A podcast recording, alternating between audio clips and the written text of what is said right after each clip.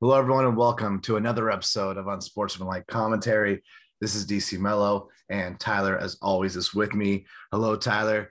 Uh, how, how's your day going? As if we haven't been talking shit to each other for the last 20 minutes. You got to come in and try and start this organic conversation. Like, bro, it's season two, man. We just, just stop. Like, I mean, come on, man. Like, it, it's it's just it's so forced. And it, how's it going? How's your day going? As if we Right. haven't talked on the I- phone a couple of times today. It was Like, funny stop. too, is whenever we do talk, like that's never something we say to each other. like, No, it's it's not. it's usually like, "Hello, did you fucking see this shit or that shit?" Like that's Yeah. how our conversations get started. or or you get or you get ghosted when you're texting about upset picks. I mean that Yeah, also well, happens. You know, I uh so yeah, I apologize. Last weekend we did not put anything out. And Mm, okay, I did not put anything. Then nothing nothing got published. Well, okay, see, that's a very unfair thing to say when you say we didn't put anything out. I spent one hour and 47 minutes of my own time putting together audio and put a whole podcast together, noting that we are adults and we both, you know, where we have families, we have careers. Like Mhm. sometimes this shit's not just our, our schedules are not gonna always sync up. But to say to say we is it, it that's it, that you're you're placing the same amount of fault on me and that's not fair sir because i i did an hour and 47 minute long podcast by myself Yeah, yeah. and i and sent you the audio and i'm i i, I know you i know you were enjoying your birthday uh last weekend. Happy birthday again. I said it on the podcast. And i, I mean um I, i'm sure you heard it because what i think you did was sunday you listened to the audio and you heard how right i was on so many fucking picks. You just decided to like oh, i was too drunk. And eh, it's just not going to get published because you didn't want that bad you don't you didn't want all those fucking great grades for me against you in the record but that's fine Fair enough. Fair enough. I was definitely um having fun on my birthday. It was it was it was a great birthday. I had a blast. Uh so that being said, I'm I'm ready to dive in to some football. Uh i'm sure you are yeah, no, it was uh I got I wore my Bills jersey to work today. It was fantastic. Good. And speaking of the Bills, uh, we Oh, always man. go. You know how we always do this. We always go down. We look at the ESPN's uh, uh, score uh, scoreboard, and we we just go down the line. It usually goes in some kind of like you know, um, I don't. I can't think of the word I'm looking for. Some kind of fucking pattern. And we're gonna start in the morning games. Washington at the Bills. Uh, it's a seven point favored line there for Buffalo. You think Buffalo's going to cover this one? Um, no. I think Buffalo's going to win. I do not. I don't see them covering, and here's why. And there's cases to be made on both sides. Mhm. Um, the Buffalo offense struggled pretty mightily against a good Steelers defense in week one. No. And then Buffalo takes on Miami. Tua goes out early, and it's a 35 nothing romp, like as it should have been with Jacoby Brissett coming in. And he's a capable backup. He was a starter in this league, I what two years ago. Mhm. Um, eh, but I mean that's short order. You can't expect him to come in and and and play against the division reigning division champs and expect to put up any points. Um, at the same time, I know from a fantasy for a fantasy perspective, Washington's defense was drafted in the top five defenses to come off the board, and they have severely underwhelmed. Absolutely. So I think there, there's some give and take with that line. I don't. I think it's going to be a little bit of a coming out party for both sides. I think Josh Allen's going to put together a nice game, but at the same time, I could first I can see Josh Allen being forced into one or two turnovers at the same time, just with that pressure because Buffalo's O line, as I mean, I, I, feel like you can admit is not. Mm-hmm. It's not even middle of the pack. It's towards the bottom of the league. below average. It's below average. And and Washington, in my opinion, has the number one front four in the NFL. Mm-hmm. Um, so I think they're going to be able to create enough pressure to make Josh Allen uncomfortable. What's going to what leans me towards Buffalo is Josh Allen has escapability. He has speed. He can throw on the run. That's I'm thinking it's probably going to be a, a, game separated by a field goal. Um, so I'm going to take Buffalo to win, but I'm not going to take them to cover.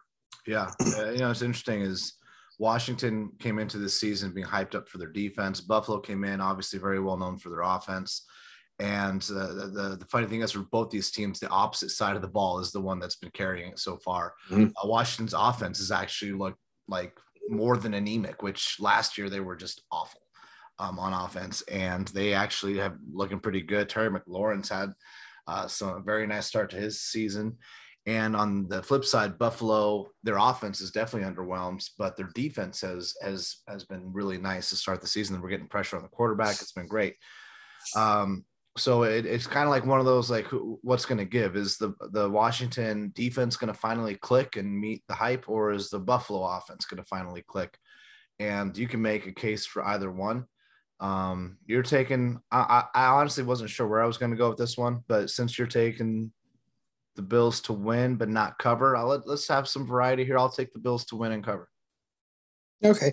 And i mean i mean it's it's a fair case to make in talking about the the offense for Washington's offense with Buffalo's defense. Mm-hmm. Um, Washington, I mean, Heinicke, even in a small batch in the divisional round last year, I mean, he went toe to toe with what ended up being the Super Bowl champs. Mm-hmm. Um, that ended up being less than a one score game. Um, do I think Taylor Heinicke is the quarterback of the future for Washington? No. Um, they're not going to be bad enough to be able to get a top quarterback in the draft because you look at this last year's draft where they had five quarterbacks go in the first round and this was like the the the prestiged best quarterback class in recent history. Well unfortunately for a lot of teams houston washington hell maybe even the jets after a year or two like this upcoming class is one of the weakest for quarterbacks coming out of college. Um, Absolutely. But Was- Washington's never going to be bad enough to get into that range unless they trade up. Absolutely. Um, and, and you look also they're in the NFC East, you know, which means that you're gonna you're gonna get a handful of wins just because you're playing six games against not great competition at least right on top of the their uh, outside of the division uh, schedule so yeah, I think uh, yeah, give me give me Buffalo, give me the. I'm gonna have them take the line. I do think it's gonna be a great game though. I'm excited to watch this one, and hopefully. Uh, so I, I I'm, I'm living on the West Coast right now. Well, I mean not on the West Coast, but I'm in the West Coast time zone, so it's hard to get the Buffalo games. So I'm hoping Red Zone gets gets us some good coverage there uh, of those games because that's what I have to rely on. Now we did just skip a, over. Oh, just a quick note. Just a quick note, real quick. I, there's a there's an asterisk next to Buffalo's defense, though. They have performed well, but they've performed under uh, uh, against subpar level offenses, meaning like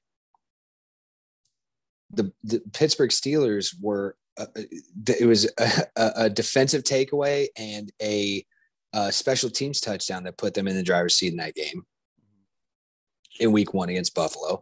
And then Tua went out quick, and then Jacoby Brissett throws up a goose egg. Mm-hmm. Now, I'm not saying I, it's not that I don't have faith in Buffalo's defense. I think Buffalo can absolutely hold their weight. Um, I just think this is probably going to be the first offense that can hurt Buffalo's defense as long as everybody on the field stays healthy. Um, That's because, probably the most I mean, talented offense they've seen so far this season. I agree with that. I yeah, one hundred percent. And I I wouldn't be saying that if Tua didn't get hurt, but Tua got hurt early, and he's out for for the for foreseeable future at least. Um, And, and it comes down yeah. to like what, what what's uh, interesting about the Dolphins and, and the Steelers so far is they both have talent on the offensive side of the ball, but they're both crippled right now at quarterback. I mean, Big Ben is, I mean, he he is no longer a starting caliber quarterback. I'm sorry. I just don't have that much faith in him. And without Tua, the Dolphins are also, I mean, they're they're floundering there at that position. So both teams are are really lacking for a playmaker at the quarterback position. And the Buffalo's been able um, you know, to somewhat take advantage. And honestly, Buffalo had one really bad half of football, and that was in the second half of that Steelers game, and that's why they're not 2 0. Um, Well, it's, it's not just that. The Steelers are also over the last four years ranked dead last in rushing yards per game. mhm. They they can't run the football. Mhm. Like so, be what. And I agree with you. Ben has Ben's best days past him Absolutely. three years ago. And I get that the Steelers don't have a run game, but they have so many offensive weapons in the receiver, you know, in that receiving corps, and Ben can't take advantage of them. See, but that's the thing though. When when a defense knows you can't run the ball, that allows your front four to just pin their ears back and go straight for the quarterback. And it'll and it's what allows defenses to sit and cover too. I'll give you the underneath game. You're not going to beat us over the top. Mhm. So I I just Pittsburgh and and this was Pittsburgh last year too. They just caught a lot of lucky breaks They did. to get that 11-0 start and then they got exposed after that finishing 2 and 4 and then getting blown out by Cleveland in, in the in the first, uh, divisional round of the playoffs. Right. But I do remember um, in a previous podcast we talked about how Big Ben first half of the year he's pretty legit, and the second half of the year he, you know it's it's awful. And I think that we can't even give him the first half of the year anymore. He, he's he is just not not that great anymore. And it's and it's not to say that he hasn't had a great career. He's just he's age has caught up to him in a way that has not caught up to like Tom Brady, for example. But that but um, that's the biggest difference though. Yeah, Tom Brady is obsessed with football and he goes out of his way to take care of his body, which is why he has nine passing touchdowns at the age of 44 through two games. Mhm. Ben Roethlisberger does not take care of his body. He does not train in the off season. It's and it's been documented for years. Like he doesn't. his. I think the quote was, "I do. I'll do yoga once a week and have a beer afterwards." Like that's Ben.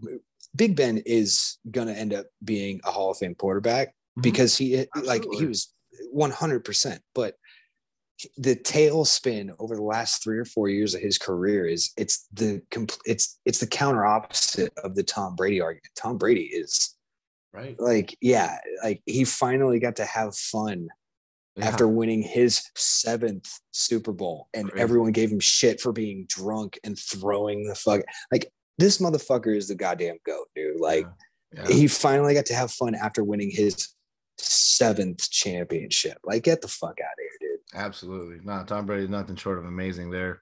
Uh, you know what's crazy too is you, I, I think about the the Steelers and Big Ben. Like it, for people like us who've been watching football for forever, right? Like I don't know about you, I still remember a time when Big Ben wasn't just a good throwing quarterback; he was actually like a bit of a bruiser and could like get yardage with his legs and could like near the goal line was a dual threat quarterback.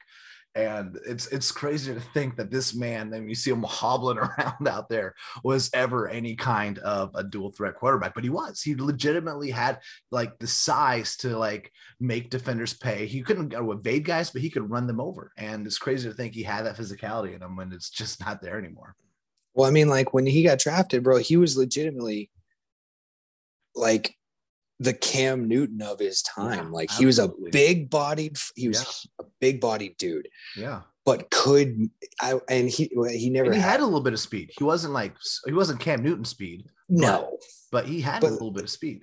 He could lower his shoulder and put Yeah. down a middle linebacker. Like like he had that speed. It's just he never he never took care of himself. That was Big Ben's fucking problem. Absolutely. And who, who you can knows? find him in the club. That's that's Big Ben. So now, before we go on to the next games, we did forget to uh, uh, recap the Thursday night game that is part of the format. Uh, Panthers and, and Texans. There's not much here to talk about this one aside from obviously uh, Christian McCaffrey getting banged up.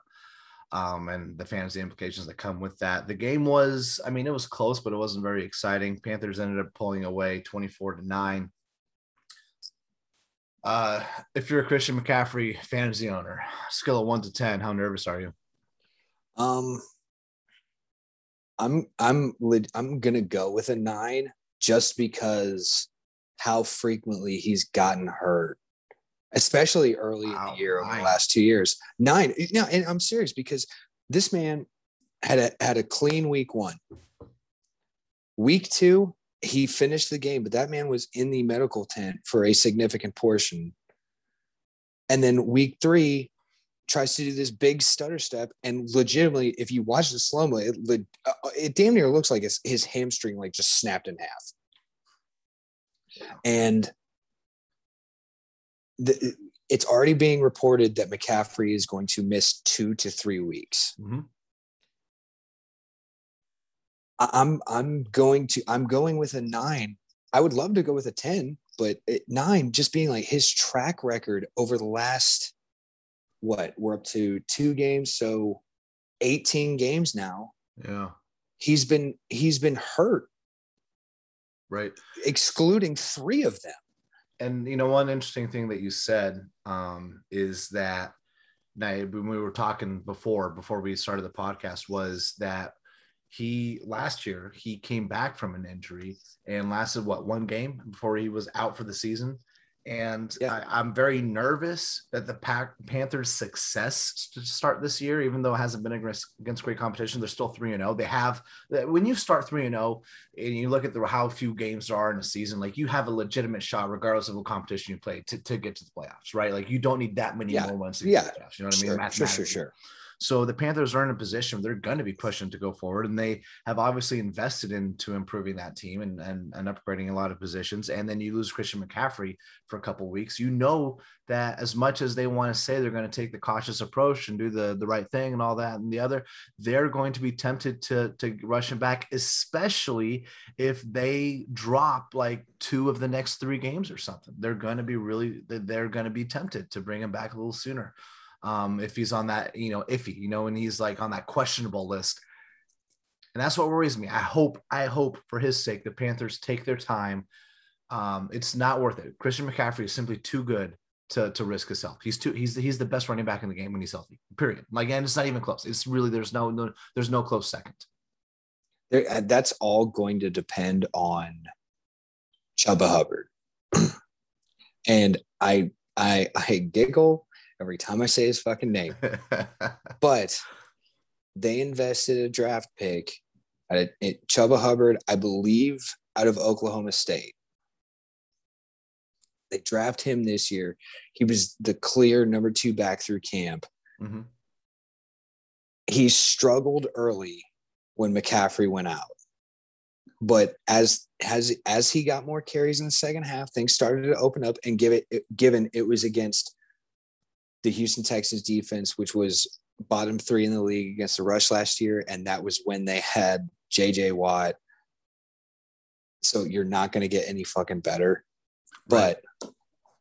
But I think if, because I mean, Mike Davis was the backup, and Mike Davis came in last year when McCaffrey went out and was able to, he wasn't able to replicate what he did, but he was able to put up positive numbers, not just from a, a, fantasy perspective, but he was able to produce as a dual threat running back.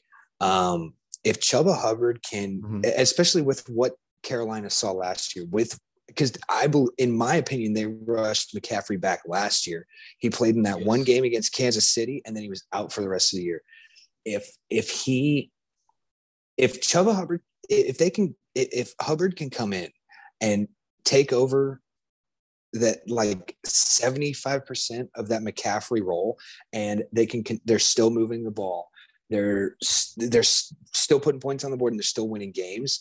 I think that front office is going to have to take a step back and go, okay, timetables two to four weeks on McCaffrey, and you're looking, you're and like right at week three, let's say like th- the third week into that timetable, yeah, and you dropped one of those games, you're three, three and one, four and one. Do you rush him back, or no. do you do you do you take the wait and see approach with the guy that you invested in? Because right. McCaff- McCaffrey's. Uh, it's it, it happens with every running back. The second they turn 30, their production goes down. I mean, and there's a reason. running back not named Frank Gore. Yeah. Well, immortal. I mean, the immortal. Frank Gore's production dropped because he It just did, started. He just started going to really bad teams. It did. Like but but uh, one thing I want to point out: next three games uh, for the Panthers. It's very interesting. They're very winnable, but very losable games. Uh, you got Dallas Cowboys, you got the Philadelphia Eagles, and you also have the Minnesota Vikings. So I mean, I would say that with McCaffrey, you would you would in each of those games, you you'd probably pick the Panthers as the favorites in, in each of those games. Um, definitely the Vikings, probably Philly. Mm, Dallas, Probably maybe Dallas. I- Dallas I- has I- not looked bad. Dallas has not looked Da- bad. Dallas would be the hardest one for me Yeah. to pick, just And- and- because like they're that Panthers defense has has been really solid, but man, you've you've got to cover so you've got so many people to worry about Yeah, yeah. in that It's- Dallas. Dallas is going to put up points, and it's going to be interesting to see if the Panthers can keep up with them. So, uh, I think there's a very realistic chance they're going to start three and one after next week, um, and drop to Yeah. Dallas, and then Yeah, and then we'll see where it goes from there. We'll see how they rebound because you it's well, then with Philly, for example, like yeah, I'd probably take Panthers in this one, but without McCaffrey, you don't know. And Jalen Hurts has been enough of a weapon for Philly that it, they are kind of a, a scarier team this year. So we'll, we'll see. But I am going to say uh, that I really hope, I just really hope McCaffrey doesn't get doesn't get re-injured. Like, and it's not because of like any fantasy motivation. I don't have him on my team. I just the guy is so talented, and it sucks that we're missing out on being able to watch his highlights because he keeps getting hurt. I pers I, I I hope the same thing because he is such a talent in this league and he is one of the best players in the NFL. Um, I'm just you got to go with the trends, man. The dude cannot say stay healthy to save his ass. Absolutely. Um, so I and I mean, if you didn't have him already rostered, you need to go ahead and grab Hubbard off off the waiver wire in whatever league you're in 8 10 12 14 he shouldn't be available in 12 and 14 leagues but you you need to grab him because he at worst he's going to have two weeks of fantasy relevancy because of what you just mm-hmm. pointed out. He go, he gets dallas yeah. who, which their run defense is fucking god awful. And Philly, who Philly stood up the 49ers, but dude, Chuba Hubbard has he, even even in the game against Houston has proven he can be a, a running and a pass catching back. So Yeah. that that he's going to get the volume. So i- if you're struggling at the running back position and he's still available, throw your wife, throw your claim in at him. Yeah, and he's and and and and hold him and hold him because yeah, he's only going to be productive for probably three weeks, but then you, you never know when McCaffrey might go down again. So the whole that that's the guy that you stash. He's a he's he's a prime holding stash for that guy. Let's Yep. move on. Uh, let's go back to the the games coming up here on Sunday. Also in the ten o'clock slate, we got the Bears visiting the Cleveland Browns. Uh, in a, in a in a game of just two just unwatchable teams. I'm sorry if you're a Bears or a Browns. I'm not sorry to Browns fans, but I'm sorry. um, I can't I can't stand watching either of these teams play, and it's just their their styles are so ugly and ugh ugh. Um, uh, how do you if you're if you're a Browns fan, you happy or disappointed with how the season started? What do you think? you got to be happy. Yeah. Like, I mean, yeah, it, the the Texans game was not pretty in week two, but it- holding a fourth quarter lead over the two time defending AFC champions, you, you have to be happy about that. Like the the Browns, guess what? Y'all just y'all are experiencing what the 49ers felt in the Super Bowl two years ago. You left too much time on the clock for Patrick Mahomes Mhm. and you and just for just for like the 49ers it came down to a point where you had to depend on Baker Mayfield to win you the game and he's not that fucking quarterback. Yeah. he can manage the he can manage the game which is what they did in the first half. Dominate with the run game. And Kansas if for everything Kansas City is doing great over this year they've given up the most rushing yards the most rushing touchdowns the most rushing yards before contact. Kansas City's rushing defense is bottom in the league, and that's a fucking problem. Yeah. because you you can only get away with that for so fucking long if you if Right. you don't start improving upon that. Like when you've got when you have to face a Cleveland team, the Baltimore Ravens, you know, whoever you They're, they're up against Austin Ekeler this week. You know what I mean? Like Austin Ekeler can do some damage. Yeah, he absolutely Yeah. can. Yeah. But but moving back to the Browns, I I Baker's just Baker, and this is what really the Browns are going to win enough games and potentially win the division, and that's probably going to earn Baker a really big contract. Um, but Baker is not deserving of that big contract. Baker Mayfield thrives it, it, it- when he when Baker Mayfield thrives, he thrives in the same way that Garoppolo and Tannehill thrive off of the play action, and that's Play all set up through the run game. Yeah. Like Mm. like eh, Baker Mayfield's not a Patrick Mahomes. He's not a true number one overall pick. Like he, And he's much more Jimmy G than Ryan Tannehill. I'm sorry, when he, even when it comes to running that play action, because uh, as good as uh, all three of those quarterbacks running the play action, uh, who is going to be on a play action throw the one that you trust the most out of those three to hit an open receiver? Yeah, no, I agree with right? you, man. I, and Jimmy G and uh, you know has that he, he can make that throw for sure, but he sometimes misses. He like He'll- he'll- He just including in the fourth quarter of a Super Bowl. And- Garoppolo, Garoppolo will sit in a clean pocket off of play action with nobody in his face with a wide open receiver 15 yards downfield Mhm. uncovered and throw an absolute duck. right, like- and, then, and then he'll throw a money ball afterwards. Like it's it's it's Sure. Yeah. it's incredibly talented and inconsistent. And Baker Mayfield has that that flaw. He has that. I'm going to every once in a while just dime a, like a laser. He has a hard. He can throw it hard. He- Oh, um, sure. Yeah, he's gonna fucking throw it in there between like triple coverage and somehow it can get it right where the receiver needs it. And then the next play, he's gonna overthrow a guy wide open in the end zone by ten yards. You know, like it's, he has that, and that's and that's that sucks because you know what? Like play action is such a big third down play. It's such a big third down like go to and it's the one because it buys your quarterback enough time usually uh you know to, to make a good read and, let him actually make kind of progress through his reads. And the the issue is that do you really trust going for a championship season, right? Trying to put it together a championship roster that Baker Mayfield in there in all those playoff games is going to be able to make those open throws. I or don't. not even or not even that like say you, you your first drive right two two two handoffs in a row and you pick up a first down Mhm. and you're driving the ball okay and most people look at cleveland and they're like okay this is a run dominated offense and it's first down and they just picked up a first down they're, they're going to run the ball again and those safeties start creeping in Yeah. that's that's an ideal time to run play action and really with baker it is a 50-50 shot that you're going to convert the motherfucker like, Everyone loves talking about play action on second and two, right? Like, you know what I mean? Like, it's uh, that's like the the stereotype. The fact of the matter is, if, if you have a, a good run, a good run game, you can run Yeah. play action any down.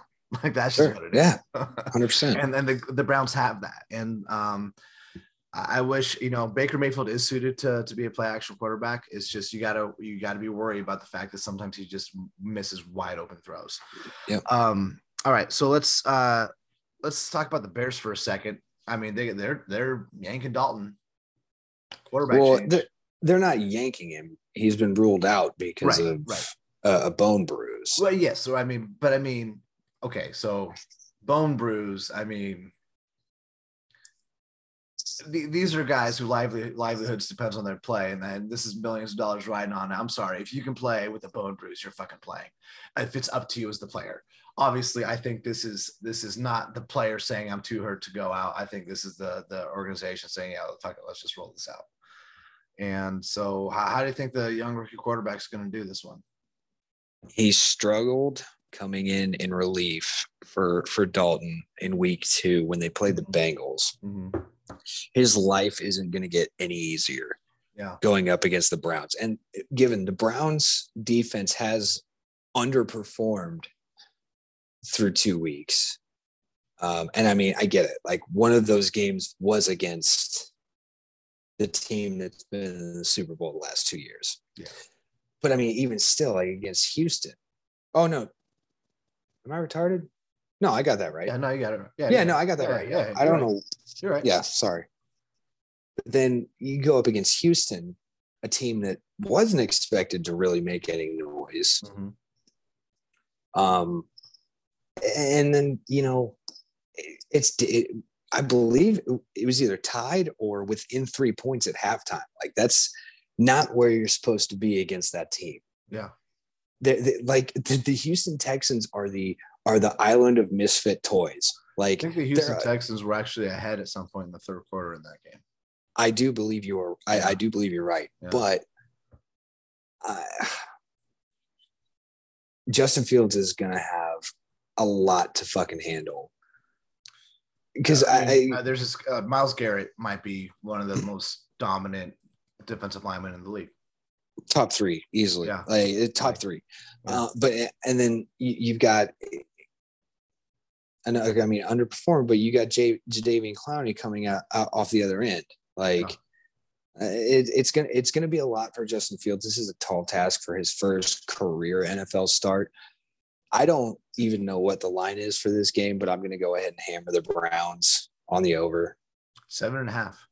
I'm gonna take it. I don't I think so too. Ju- just just what Justin Fields is gonna he's gonna struggle. He Yeah. struggled against the Bengals defense. He's gonna struggle against Cleveland. yeah. Get um, not just that, I'm fading away. I'm sorry, I'm fading away from anyone in that um in that Bears offense. Like I just and I know Allen Robinson is always the guy, right? There's always Allen Robinson, but um I have Mooney um in my roster and I'm not even thinking about playing him. I just don't trust a rookie quarterback against this uh this Cleveland defense and uh it could be ugly. It could be one of those ugly games. And I know you say like, well, someone's going to get yards, and it might be one of those games where no one really gets yards and they throw for like 120 yards. It, it really could go that way. it's all dude it's it, you have to base it when you when you draft a team right anybody that you take in your top four you you you have to start Sure. I mean, you have to start Allen Robinson, most likely, the volume like the volume's going to be there for a rob but and but you're not happy about starting him. you're you're not you're probably hoping especially in a ppr league if you have him that he's going to get six to ten receptions and maybe 50 yards like Yeah. that'll get you that'll get you 15 points like some people were fortunate and eh, like a lot of a lot of dudes grabbed Allen Robinson as a wide receiver too which Yeah. where his ADP was some of us were fortunate to get him as their wide receiver 3 who knows? So, I mean, there's some of us that were that fortunate in PPR leagues. I Yeah. am one of them. I don't have a PPR league this uh, this season, but um, in the standard league, I know that if, you're, if you have A Rob, you're probably praying, Oh. praying he snags one in the end zone. You're praying Yeah. he snags one in the end zone. That's really your hope for this game because he's probably not going to crack 60 yards. A Rob is absolutely 110% a touchdown or bust this week because Cleveland, especially going against a rookie quarterback, he, the Cleveland will give you the under And their secondary stuff. isn't shabby. Their secondary is not bad. they're they're they're not going to give you anything over the top. And a A Rob is quarterback proof, but he's not opposing defensive proof. Mhm. he he I think he's going to be shadowed by Denzel Ward for a lot of this fucking game, and I think it's it's probably going to be a quiet week as far as yardage goes. Outside of touch, he's touchdown or boom. Absolutely. And as much as people don't realize just how good Allen Robinson is, like you can't sleep on Denzel Ward. Like Denzel Nope. Ward is so fucking good. So good. Um, and he's young too. He's I think what is his third season, I think. He's, he's a young guy. So yeah, I mean, like he's he he's he's slept on because he missed all of last year due Yeah. to injury. yeah. Like people forget he was a, a he was a first round fucking pick the year Yeah. before. Like. Yeah. Um, so we both got the uh, the Browns covering this one on a seven and a half point line. Uh, let's move on to the Ravens and the Lions, another seven and a half point line. Um, is this going to be your upset pick? no, Obviously not. No, that'd be crazy. Uh, I would I would have loved to taken that because currently I am two hours away from Detroit, Michigan, and I had the opportunity to go to this game. I just I don't I don't have I, like if someone gave me free tickets for it, I would go. but I, I'm not spending fifty dollars for a nosebleed ticket for two teams I don't give a shit about. I would, I would have Uh, spent it. I would have spent it. I bet, man. I'm dude, I say that, I- and I live like ten miles from Cardinal Stadium, and I haven't gone to a game yet. at the but I mean at the same time, man. Like I'm in the middle of a fucking DITY move. Mm-hmm. I've got a son coming in a couple in like two months, man. Like I don't I don't have fifty bucks to just throw around. How, how much? Okay, and I apologize for asking this. How much of your wife's pregnancy have you actually been like home for? Because I know you've Um, been you've been uh, doing some traveling there with the army. I think it's been a total of like seven days, maybe. Wow. I've only I've only got I've only gotten to see them. I saw so I PC I like I left Fort Riley in April. We found out she was pregnant like a week after week and a half after I got here.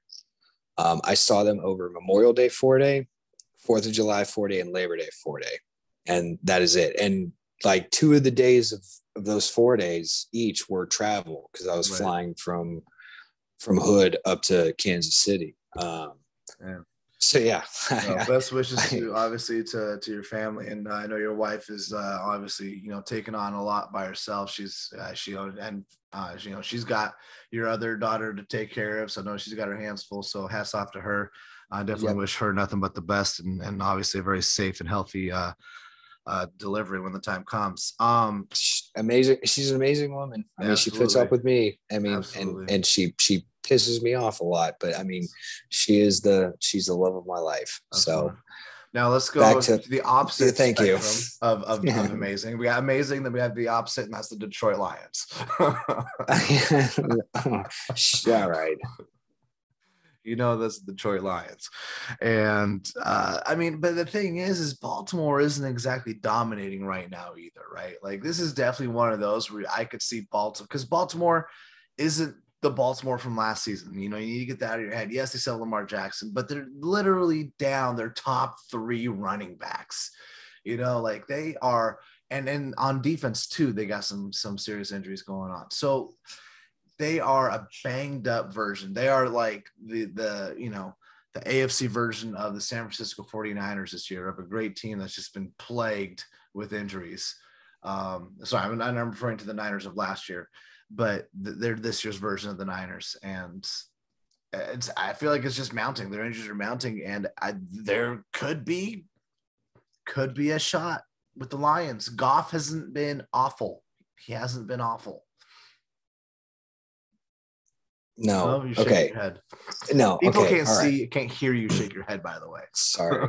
Whatever.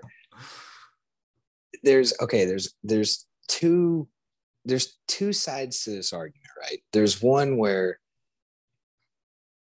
the Ravens are only going to show up to the level of competition that they're facing. Yeah. Like the Ravens showed out against Kansas City last last week on Sunday Night Football, and they ended up winning that game.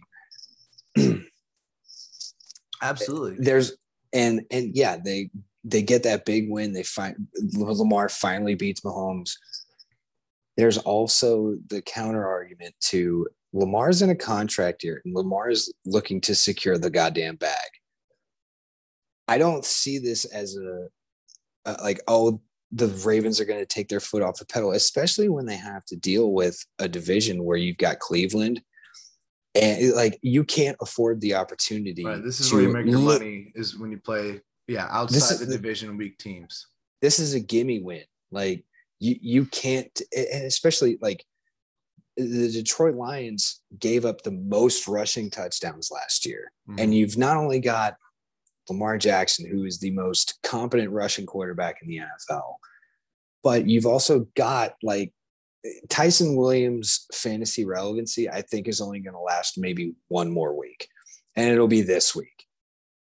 After that, Latavius Murray, I think, is going to take his job.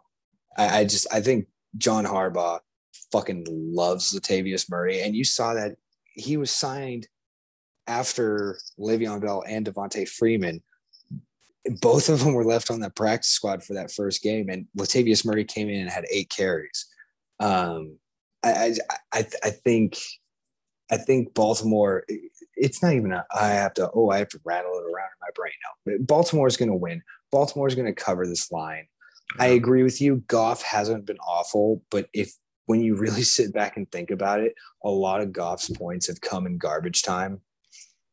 Yeah. Like, no, I mean you're absolutely right. I mean, and he did have uh, a very, very garbage time game performance. Like, it was against the Niners, right, where they actually somehow got to a point where they were completely mathematically eliminated to not what mathematically eliminated. Then, then obviously they were. But like, uh, you you mean, Lions, you mean the you mean the you mean the point in the game where San Francisco had lost their top corner to an ACL tear for the rest of the year. And oh shit, it's happening again.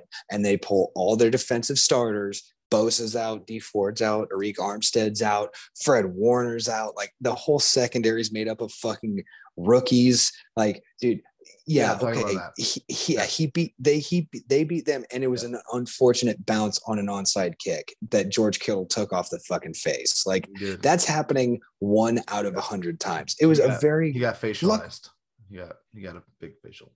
It, all right, calm down, sir. so the all right, um, but I, I agree that I I as much as I'm trying to to find the angle here for the Lions, eh, you can't you can't really bet against the Ravens in this one. Um, I think no. it's going to be closer to two or three touchdown game. It could very well turn that direction. So I'll stay at two. I'll yeah. stay at two just because I think Goff will have garbage time. Right. Points. I, will I'll keep I'll keep it at, at a two score game. Um, let's move on to the Colts and the Titans. Colts are five and a half point underdogs to the Titans, who, I mean, I, think both teams have kind of underwhelmed their fan bases to start the year. I do agree with you. Yeah. Derrick um, Henry did did have a nice game last week. I mean, he, he sh- had a nice game. He, he, sure he had a slow did. start, but you give him you give him the rock enough times, right? That's what Seattle messed up on is they didn't get ahead enough when they were stopping Derrick Henry on the run. You have to get three touchdowns. I'm sorry, you have to get three touchdowns ahead of Derrick Henry going into the second half to to force t- the Titans to be a pass heavy team, and they just weren't able to do that. And that's what allowed uh, t- Tennessee to get back into that game. And Derrick Henry was able to get enough touches to eventually he he breaks you open, and there comes a point in a game where you can see defenders trying to tackle him, and they've just lost their will. Like they're like, "Fuck."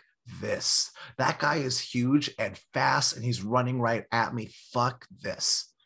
Well, it's not just that. You add in the fact that I believe it was it was a touchdown that was put that put Seattle up by two scores, but they missed the PAT. Mm-hmm. That was the deciding factor. That's what allowed Tennessee to tie that game at the end of the fourth quarter. Like that, that led that. I remember why because I was sitting in a Buffalo Wild Wings in fucking Michigan, and I just remember watching it. I'm like, oh, they missed the PAT. Ooh, I hope that doesn't come back to bite them in the ass. And then I turn back and look, I'm like, it's fucking overtime. Okay. Yeah. Derrick Henry's been kicking y'all's fucking dicks in for the last second half. Uh, y'all are, it, you're done. Dude, you're done. That's it, it is, man. It is so fun watching Derrick Henry highlights because it's like watching something amazing happen in slow motion. like they don't need to slow mo the camera because it's already in slow mo, but he just rumbles on and gets it going. And even though I say slow mo, he's actually pretty fast. It's just that yeah. he's so big, it doesn't look like he's moving that fast. But yeah. he he is he's actually very fast, and I mean he has just become the most dominant running back when it comes to just sheer power running.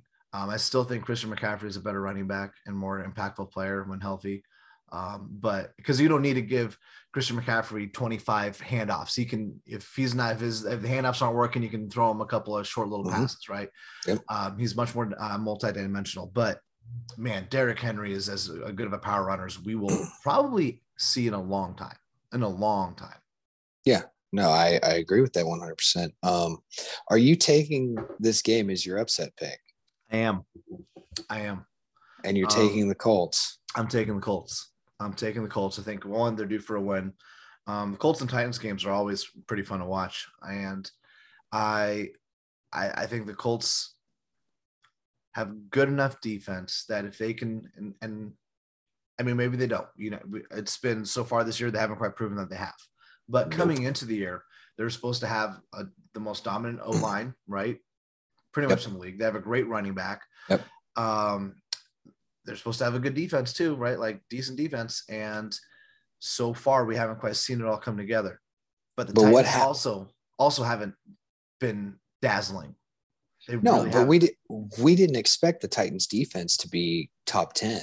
We knew this defense was going to be porous. Like the the big the big addition they made to this defense, they lost Davian Clowney, but they added Bud Dupree. Right. Like that's great. But what did you do to fix your secondary?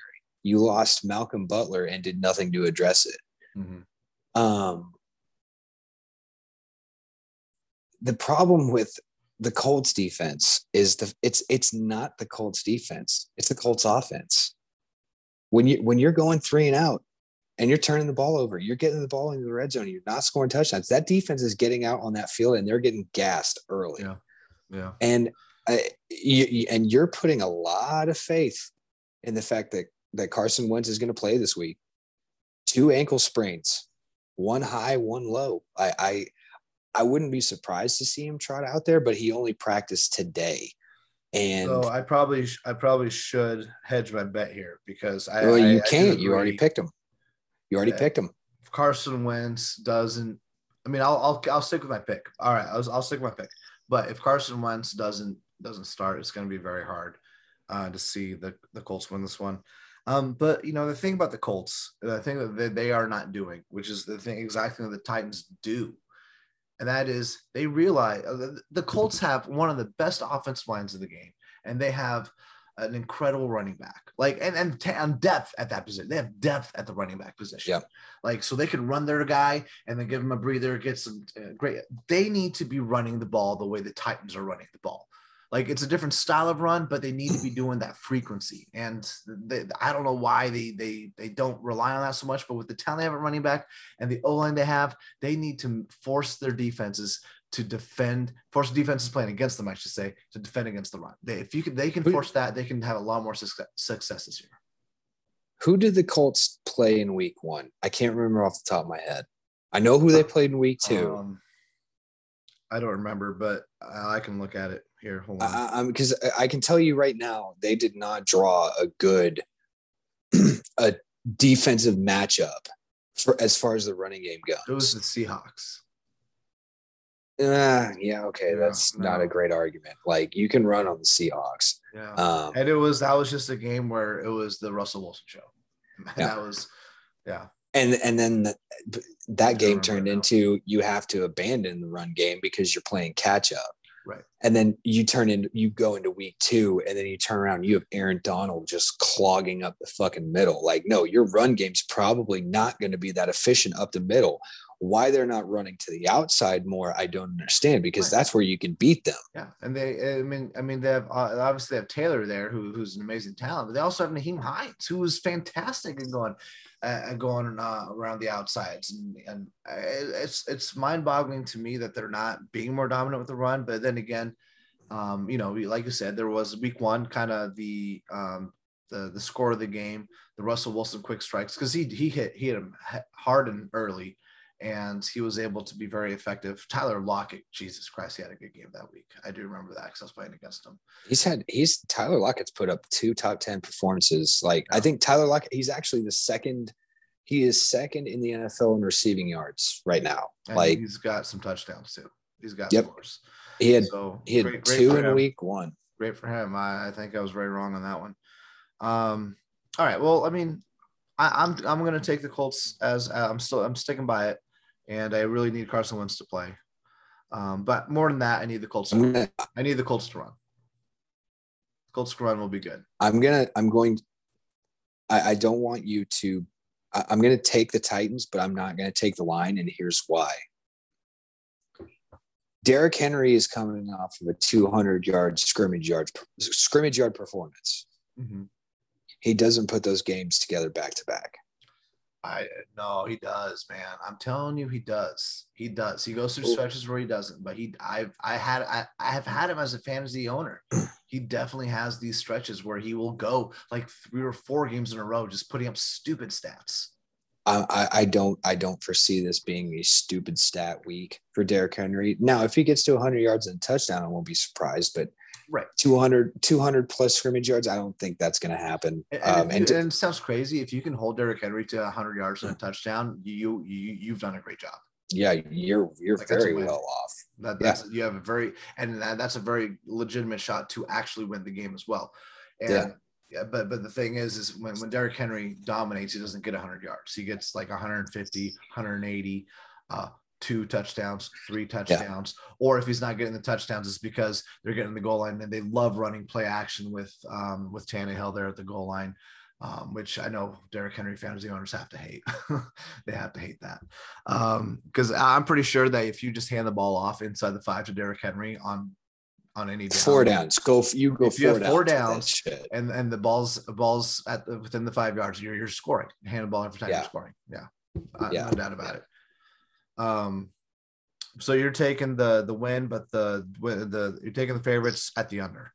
Yeah, I, I don't I don't trust the line. I, I think if it was at three, I would take the over. I but I think this is going to be a field goal decided game, no matter who's a quarterback. Mhm. Yeah, yeah.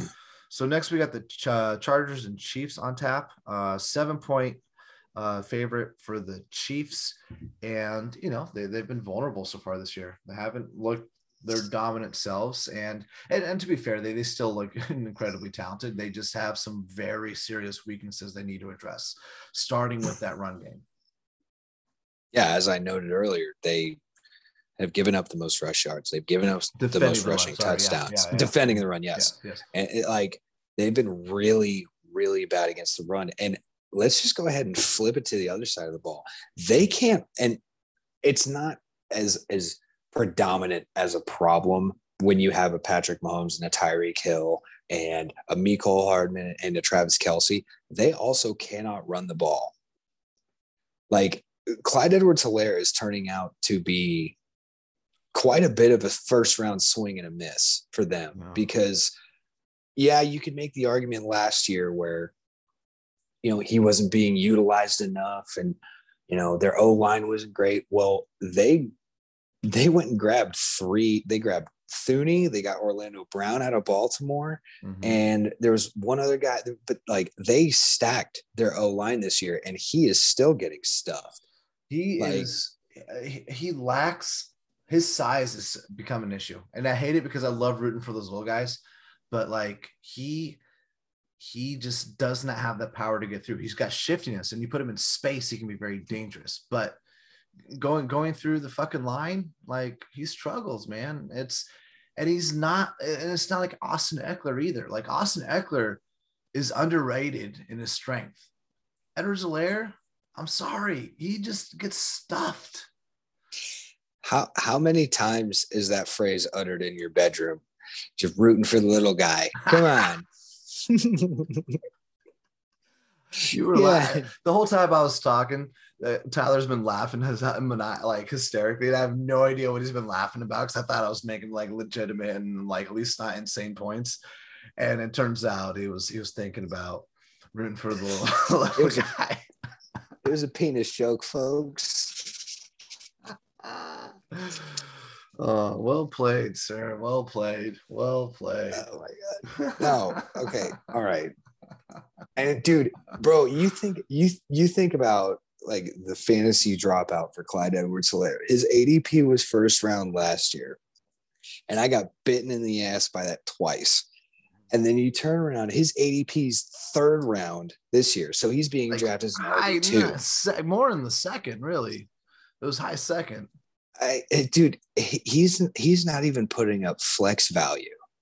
Yeah. Like anybody who touched him in this draft, like you have got to be kicking yourself in the ass. And the guy, the guy, he is now the RB one for the guy I just traded for James James Robinson for. Oof. He's got Clyde Edwards Helaire and Kareem Hunt now. I like bring it. Okay, good. Your 2 and 0 record is about to vanish very quickly. He, I mean, he has Kyler and Cooper Kupp and Travis Kelce, so I shouldn't say that. But Clyde Edwards Helaire is, dude, he's. I, first rounders get what? They get uh, four year contracts. Yeah, typically. Sometimes yeah, he, I, I think they can go five, but yeah. Yeah, he's not going five. I he, I mean, Darrel Williams is proven to be the more effective back for that team, and he, I mean, he's he. I'm. I'd be shocked if he's making anything over the league minimum at this point. Yeah. Like, because he was the RB three two years ago when Damien Williams was still on the team. Um, let's let's look at the flip side of the ball though.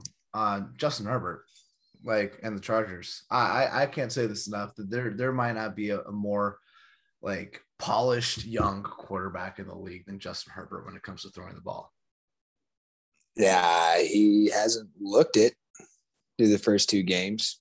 I I disagree. I disagree. I've watched uh, I've watched a lot of him so far. The throws he makes, the accuracy he throws with. He had like a series of 15 passes in a row. Um, he and uh, some of the interceptions he had really have not been his fault. Like it's, you know, I mean, at the end of the day, the quarterback always shares that blame, but there's been, been some where it's just been on the receivers. And so the two the two that he threw against Dallas last week were 110% his fault. Yeah, that, that, those, those were bad. Um, but the Chargers are so. I love watching Justin Herbert play. I, I really do. Um, I love watching Keenan Allen play, and uh, this season has been real nice. Mike Williams starting to come along. Um, he's kind of that guy that every year is expected to be good in fantasy and isn't. And everyone's kind of giving up on him, and so far he's he's producing like solid wide receiver two value his his his fantasy relevancy has never been based off of like his, his involvement in the pass game because it's always been there even with Keenan Allen on the opposite side of him. It's been the fact that he cannot stay fucking healthy. It's like every goddamn week mm-hmm. Mike Williams has a goddamn question he has a Q next to his name in fantasy every single fucking week. Um and I mean Mike Williams is a very solid wide receiver too for any NFL roster. Um, but it's it's all about can he stay healthy? Not, I mean, we're in a, into a 17 game season now, so uh, we'll see. He's put up good numbers through two games. He's looking really solid. Can he keep it going for another 15 games though? That's the real question. Mm-hmm. Um, mm-hmm. For any for anybody for anybody holding Herbert though, in fantasy. Um, I he hasn't put up two straight weeks. He hasn't put up really great numbers or any numbers that really replicated the the what he put up last year. Um, and I, I know a lot of people who have Herbert as their starting quarterback in fantasy are left yearning for a little bit more because it, last year Herbert was behind the the 32nd rated uh, offensive line in, in the NFL and he shattered rookie records. Well, the San Diego Chargers did, or I'm sorry, the Los Angeles Chargers did what the Cincinnati Bengals refused to do. They went out, they get they get Linsley, the best center in football, hands down. They get Linsley from the Packers. They draft Austin Slater. They build that O line around him, and he has fucking struggled opposed to as uh, like ranking him against his like his standards off of last year. He struggled early through two weeks. I don't foresee that being the narrative going forward. I think the Chargers defense is heavily improved solely because they got healthy. I think Justin Herbert has more had rough moments than struggled overall because he he he drops back for a lot of throws, and more often than not, he's making the right play, making good throws, and moving the ball. Like the, the they've been effective in getting in getting yardage, um, but he's had some rough moments, and that has put a real damper on the season so far to start. So hopefully he gets re- rebounds. It's a seven point line for the Chiefs. What are you taking in this? I'm gonna take I'm gonna take the Chiefs, but I'm gonna take I'm gonna take the under. I will too. I think this is gonna be a good game. I was tempted. I mean, I was very tempted to take this as my upset pick. No, see, I, I don't. As bad as Kansas City is against the run, um, they're going to put up points. They're going to force Justin Herbert throw the ball a lot. Um, and there's I, the, the, the, they played the Chiefs with the lead to to the fourth quarter last season. Like sure. this is I think this is going to be a really good game. I'm really I I agree with you 110%. I just think Kansas City's especially not just coming off of that horrific Super Bowl loss, they're going to have a chip on their soul, shoulder going into week 3, especially how they lost against Baltimore.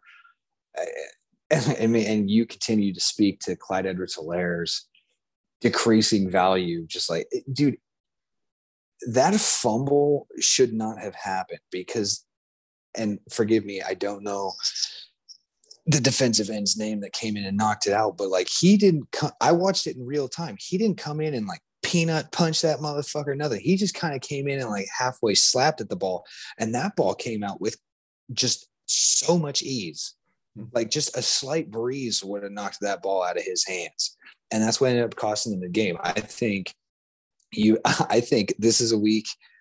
If you've you need to take Clyde Edwards. I don't give a shit who you have on your roster. Edwards-Helaire probably is going to see a lot of his involvement decrease, and I think this is going to be a pass happy game for Patrick Mahomes. Um, but I, I just win. and you think they're going to win. Um, I, I do. Too. I do. I do, but I this will not. I will not be surprised if the Chargers win. I don't think it's. I don't view it as a huge upset. Um, let's go ahead and move on to the Saints and the Patriots. Uh, uh, who knows what like two of the most hard to fucking assess teams in the league so far. Um, Patriots got their rookie quarterback. Saints are going Jameis Winston, who you never know what he's gonna do any any fucking game or quarter of a game. Um, so I, I, it's a three point line in favor of New England, and that's not because I mean, sorry, it is because no one has any fucking clue what these teams are going to do. Do you turn around and you look at just New Orleans? Just look at New Orleans. In week one, they were the best team in football. In week two, they were the worst team in football. That is the most Jameis Winston thing ever you come out and throw, and albeit he did throw five touchdowns in week one, he only threw for 148 yards. And then he comes out against um, against Carolina in week two. I get it, it's a divisional game. Divisional games are always played a little bit tighter than most.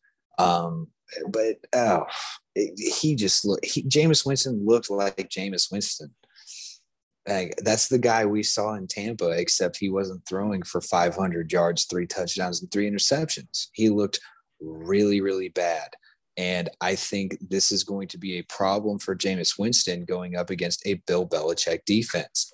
Um, Mac Jones's stats haven't been pretty, but he's been very efficient. And Mac Jones was toted coming into the NFL draft this year as the most NFL ready quarterback in, in the draft. And I think even with even with a week one loss to uh, to the Miami Dolphins, it was a one point loss, and it wasn't his fault. Damien Harris fumbled the ball inside the twenty uh, with four minutes left to go in the game. That's not Mac Jones's fault. He didn't. Turn, Mac Jones did not turn the ball over. Damien Harris did. Um, and then you know New England gets the, the the bounce back win against the Jets, where Zach Wilson had more completions to the Patriots at one point than he did his own teammates, which is that's that's the Jets. Um, that's the most Jets uh, thing ever. I, I, I like New England in this game. I'm going to take New England to win. I'm going to take them to cover until until Alvin Kamara like he, without a receiving touchdown in week one, he's been fantasy irrelevant. Um, but I, I trust Bill Belichick. I trust his defense. Um, and I trust the team that can honestly control the clock through the run game, and, and that's New England. I think you're spot on. Um, I do see a path for the Saints to win this one, and that's if Jameis Winston goes good. Jameis like nuclear Jameis Winston and in which case, if the Patriots have to play from behind, I think that's going to be um, just not at all to what played with the strengths of the, with that how that team's built. But I agree that I think you have to look as who the favorite for this one's going to be. You got to give me the Patriots. It's a three point line. Yeah, I'll give them three points. I don't know. It's hard to win by one or two. So fuck yeah, three. Um, Falcons versus Giants. Giants here three point uh, three point favorites. It's it, you know battle of the 0 and 2 teams. Um, it's I love Matt Ryan. I do. It's hard for me to watch like his decline. You know, um, he he's still got a lot of talent. He can still make some amazing throws, but it, it's tough to watch that he's just not the guy he is. Giants. I mean, Giant fans have to be disappointed in how their season started, right? I mean, I mean, expected to at least be like dominant on defense. That hasn't happened. Outside of a special teams offside in week two, they should be one and one. Mm-hmm. Like, um, I, I would. Okay, I want to make. I want to pause real quick. The funny thing about NFC East games, right? They're always close, right? They always play each other close, and it's never about uh, who wins the game. It's about who loses the game, as yeah. we saw with the Giants. That's how yeah. NFC East division games are won by whoever loses it. I uh, I would have loved. You said the Giants are favored, right? Yeah. Or no, the Falcons are. Oh, uh, yeah. Giants, so I, uh, I, believe yes, Giants are favored. I, I would have loved. I would have loved to take this as my upset pick. Um,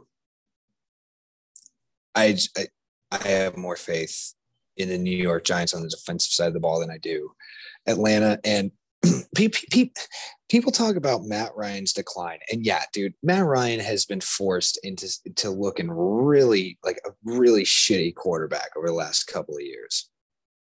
I'm I'm here to defend Matt Ryan. Like, uh, yeah, please do. I love Matt Ryan. Please do. Like Matt Ryan has not had even a decent defense since then, since the Super Bowl year. Mm-hmm. Every year since that the, the 2016 season, that defense has declined. Like you talk about being a really bad defense against the run and the pass last year, and you lose uh, uh, what they would consider a key piece of their secondary, even though he wasn't. He's Jamal Adams light, essentially, mm-hmm. in Keanu Neal he's he's a dude who plays free safety who really should be playing linebacker because the most efficiency you're going to get from is is blitzing from the free safety spot. He leaves, goes to the Cowboys. All right, what did we do to replace it? Hmm, not nothing. Well, like no, we're good. They're also out AJ Terrell, their top cornerback in this game. Yeah. I Matty Ice, dude, like he's he's and, and it comes with the territory being an NFL quarterback. When your team loses, you're going to take the blunt of, of that hit. Like, and yeah. that sucks because like Matt Ryan has continuously produced over 4,000 yard passing seasons, but he gets thrown into those really bad ESPN highlights because, oh, he threw another pick six. Well, it's because we're fucking down two touchdowns because our defense can't stand up, can't stop a fucking nosebleed. Yeah. Like it, yeah. it really sucks. Like Matt Ryan on and, and, uh, and you know the games I've watched so far, or what the portions of the games, right, uh, that I've watched so far is uh, one one thing I'm know. So first of all, Matt Ryan is just when you give him three seconds to make a decision, he's going to make the right decision. He's going to make it yeah. throw. Like period. Yep he his O line has also been disappointing. And there's been times I've watched and there's just been blown, blown coverages. And there was one, uh, it was in week two, where uh, I mean, like no one picked up the guy rushing over the center. No one picked him up. And he had just a straight shot at Matt Ryan. And Matt Ryan literally did a nice little like just kind of sidestep.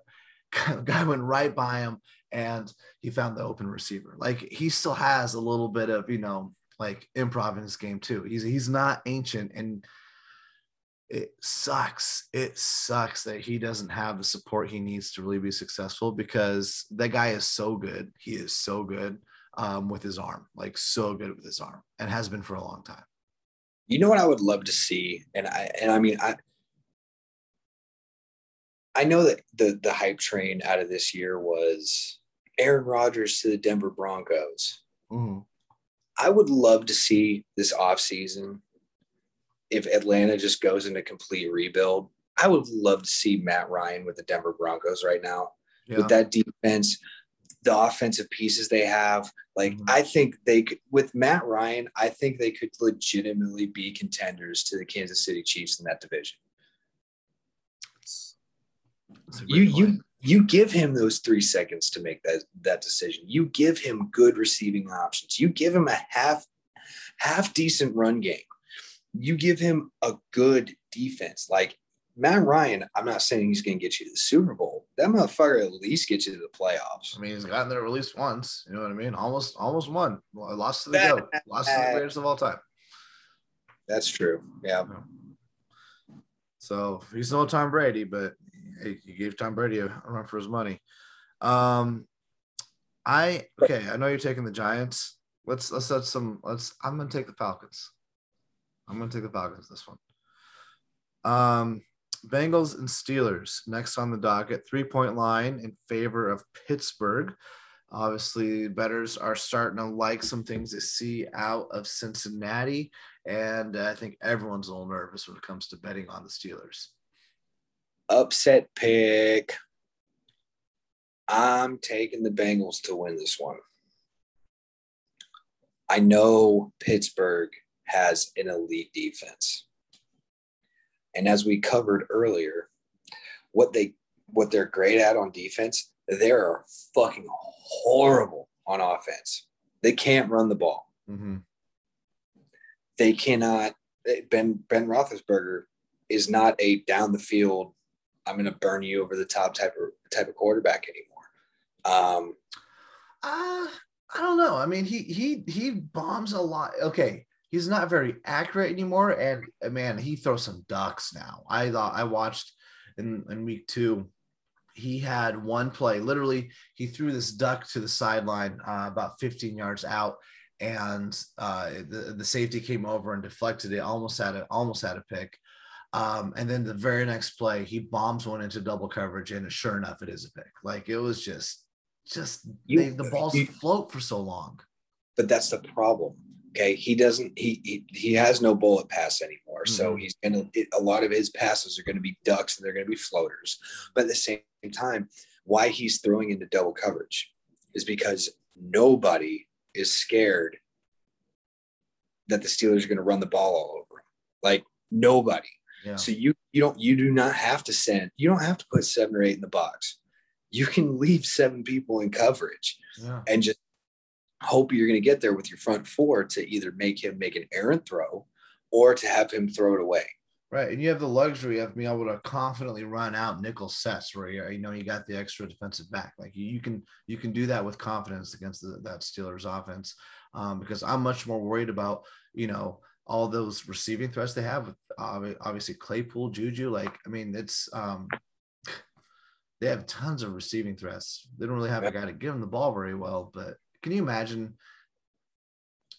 like, if we had a quarterback, or no, if we had a run game in, in Pittsburgh, they they would be they would be a very different team if they had it would, some kind of. run. It would be the Steelers of old. Yeah. Like you have elite defense, you've got a guy who can run the ball, like, and you have really good wide receiving options. You think back to the years where they had Jerome Bettis and they had Santonio Holmes and right. Plaxico Burress, Emmanuel and Sanders. Then, and then, you know, also uh, when they had Antonio Brown and um, what's his face? Uh, Le'Veon Bell. I led prime Le'Veon Bell, right? Oh, man, that, that, that was good. That was a good team. Yeah. Like, dude, th- that formula has run out because one, they don't have an O line to establish the run game. Ben Roethlisberger is a shell of his former self. And the receiving options that they have, while they're good, don't even Diontae Johnson and Chase Claypool together don't even amount to what Antonio Brown meant to that passing offense. So I mean Antonio Brown, like people don't I don't think people realize just how dominant of a receiver he was. He was a receiver putting up fantasy RB one one numbers. And I say one, I mean like the like the, it was him or the RB one were the top fantasy producers weekly. You know what I mean? Aside He kicked the obviously- punter in the face. Like he kicked a Cleveland Brown punter in the fucking face on a punt return. Like to let you know just like how much this motherfucker didn't care and how bad this dude used to be. Um I just man, it sucks, That's man. stat, right? Like number of punters kicked in the face, right? Well, Like mean, Antonio. Brown one, everyone else zero, right? Like bad motherfucker, dude. Like, but and and you and I have discussed it before. Like, bro, I'm such a big Mike Tomlin fan. I oh yeah. it's it's time. It's time for those. Eh, they made the right decision with not going. Like, hey, bring our best quarterback option behind Ben is Dwayne Haskins. Bring Ben back. Like that was the right call they need to make a move to either get someone in free agency who can be the guy for the next two to three years and capitalize on their Super Bowl window, or completely shit the bed and just do a full fucking rebuild, which I don't want to see for Tomlin because ultimately I think it will cost Tomlin his job. I agree. And uh, honestly, you look at all the pieces because also they have Najee Harris in the backfield, right? Like you look at all the pieces that that uh, and they have a great defense. Pittsburgh has so much of the equation already figured out. They Yep. just need a new quarterback and upgraded at the O line position. Like you upgrade the O line, right? You can do that through the draft, right? Um, quarterback. This isn't the year to be drafting a quarterback, so this is where I, I think you get aggressive, right? Even Matt Ryan, Matt, give Matt Ryan Pittsburgh with an improved O line. Oh, I would. If you, if, oh, You remember how last year we all we always spooged over how good Matt Stafford would be on on a good team, and now we see him on on a good team, and like we're like our our fantasies have been realized, right? Like, oh, he's looked so good. Um, like yeah, get, get, like this is this season. Matt Ryan is is that dream. you, you throw Matt Ryan on the Pittsburgh Pittsburgh Steelers right now, they're a Mhm. Super Bowl contender, and Mhm. there's really no argument to be made for it. yeah, Yeah. Like, but yes, I, we love droning the fuck on about just irrelevant shit about teams that we're talking about. hmm I'm gonna I'm gonna hammer the Bengals.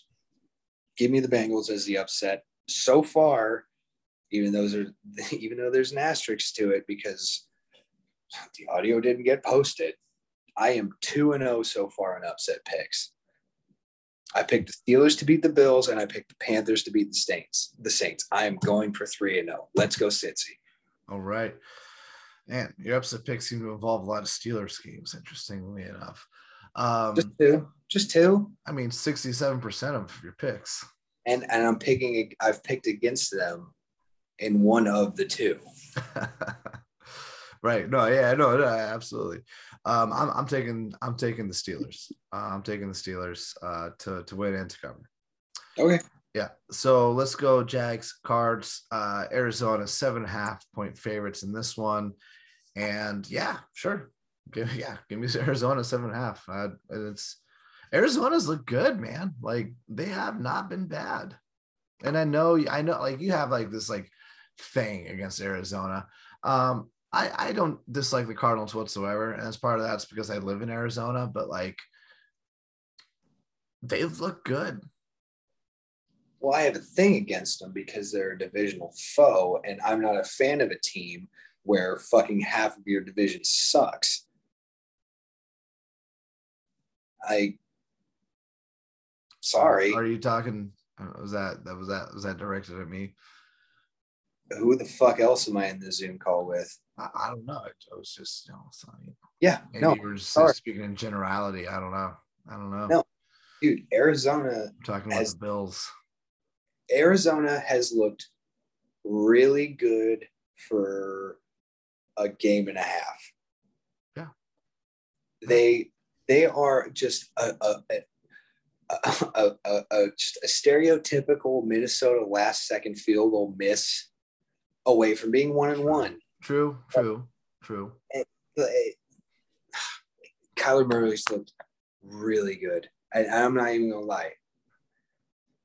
He is in the top three front runners right now early, and I get it. It's through two weeks. It's completely irrelevant because two weeks from now, it's gonna it's gonna Sure. But if you had to pick someone based on the first two weeks you've seen, you got to put him there. Yes, he is. He would be in the MVP race right now. Um, he had two really bad interceptions against a really bad Viking secondary. Yeah, But he I did. mean, I mean, he he's. I- I would. I, I want to go out on a limb and saying like he's all his inconsistency is starting to shrink. And after week one, I absolutely thought that. After week two, I, I don't know, man. He played a pretty bad second half. He did, but I mean, he still had he still had some great moments in that game and an overall great game. But yeah, absolutely. The second half, um, things things definitely went south there uh, for them because they uh, they won that game, like you said, on on a missed field goal, and they had a they had a good lead. They had a good lead in that one. It should have been put away, and it wasn't put away. Um, that being said, that one bad half um, compared to three good halves it's better than most teams in the league right now at this point. And I- uh, Kyler Murray's been one of the most, uh, I think, dynamic and dangerous players. Um, his escapability is on another level. It really is. I get that, but one one bad half um, in just about any other division you can get away with. One bad half in the NFC West can ultimately be if you have one bad half against any of those other teams in your division can be the make or break difference between being a wild card team and finishing fourth. Yeah, true. Yeah. True. So I but I I have yet to see an NFC NFC West team that hasn't had a bad half. I and I 110% agree with you. I absolutely. I, I'm gonna say it right now. I think the Cardinals have a legitimate shot at winning the NFC West. I really do. I disagree. I disagree. I know that you don't want them to, and I don't. I know that you you really do believe they won't, but I I believe they really have a legitimate shot at it. I'm I'm not even I'm not even hammering this down as a 49ers fan. I still think it's the LA Rams who have the edge. I and I think the I, I, think agree. the- I agree. There's the edge, right? No, I agree. They're not the favorites. I'm saying they have a shot, and it's legitimate, as in more than like one percent. I think that you they have somewhere in the ballpark of a twenty to thirty percent chance at No. I give me No. that. I will take that. No. I, I'm I'm not giving you that. I'd say I don't, and I'm saying give the edge to the Rams over. I don't. It's not like a a a single digit percentage between the two teams because like Arizona's played Minnesota and fuck who did they play Tennessee week one? I think so. I believe they played Tennessee and they eh, they did and they bottled up Derrick Henry and that was that was great. It was good for them. So they played a bad defense and they played Kirk Cousins and another bad defense and only one off of a missed field goal. I don't that I I don't have faith in the Cardinals like that. I think I think the Cardinals will go 0 and 2 against the Rams. I think they'll split with the Niners and I think they'll split with the Seahawks. That puts them at 2 and 4 in the division. You're not getting you're not winning that division at 2 and 4. Maybe we'll see. There's a lot of a lot of football to be played, but It's not a But let's focus on the Cardinals with the Jags here. Uh, seven and a half point favorites. Why? What we were just talking about was more more fucking interesting than oh, is Kyler Murray going to beat Trevor Lawrence? Fucking Because yeah. we, we still Like- got like fucking three more NFC West teams to talk about. So I know that we're going to be talking about this shit again. So I'm moving on. The um, fucking line, like I said, seven and a half. I, I'm taking, I'm, I'm taking Arizona this one against the Jags, who we're playing against uh, a Trevor Lawrence team. And Trevor Lawrence, interestingly enough, before he became a professional, uh, never lost a game as a professional. Uh, it's only been two games, but he has yet to win one. So um, Yeah. yeah, never never lost in high school or college. Right. Like, ah, great, Yeah. good for you. You're 0 and 2 in the NFL, bro. Like, welcome to the big leagues. welcome to the big leagues. Absolutely. and not only that, your team sucks. So they're and they're about to be 0 and 3. I'm taking the Cardinals and I'm taking the points. Jets, Broncos. We have Denver as a 10 and a half point favorites, which is just enough of a line that makes you think about whether or not you stick the under. I mean, I don't think there's any question you got to pick the Broncos to win this game. Uh, well, there's a case to be made for the. No, I'm no, I'm. You're right. Um, uh, I don't. I don't. Like I can't line. take that line. I can't take that line. I think a ten point game is very possible. I don't like that. I don't like that line. I took the two big lines from last week were Cleveland by 13 and a half over Houston, which I took the under. And then I believe it was Tampa Bay over Atlanta by 12 or 13. And I took the under on both, and I was only right on one because Tampa blew, thanks to two fourth quarter pick six, like blew them out. Yeah. It was, it was, and that's one of those games where the scoreline is deceptive of the overall game because for three quarters, that was a really good game. I'm going to, mm, I'm going to take Denver and I'm going to take the points. I'm I'm I'm gonna I'm going to take the over on this one just because Zach Wilson has looked so bad. Just t- just take him last week. Four interceptions, and that was against. And I and you can easily make you make the argument that Denver has a better, maybe not better defensively coached or schemed, but they have a better defensive roster than the New England Patriots. Right, but I mean, Bill Belichick has a history of being able to just fucking annihilate rookie quarterbacks. Like he just yeah, like he is. That, that's one. That's one of those stats. Like, like woohoo! You beat up on a rookie. Good for and, uh, you. I'm just saying that is a thing. He does. It, he does. It, it is relevant, and it has been a predominant thing through his career. I get it, but I just I, I don't I don't especially when it's only his second start and he plays for the fucking Jets. Like, uh, okay, good for you. You beat up on the fucking slow kid. Awesome. He play, yeah, got it. What I'm Teddy, what Teddy Bridgewater, he's he, he's he's not gonna be that over the top. Like I'm gonna go out of my way to win the game for you what he doesn't do and what he hasn't done through his entire career, he doesn't make mistakes. Yeah. He's not going to give you opportunities to jump back into the game off of turnovers.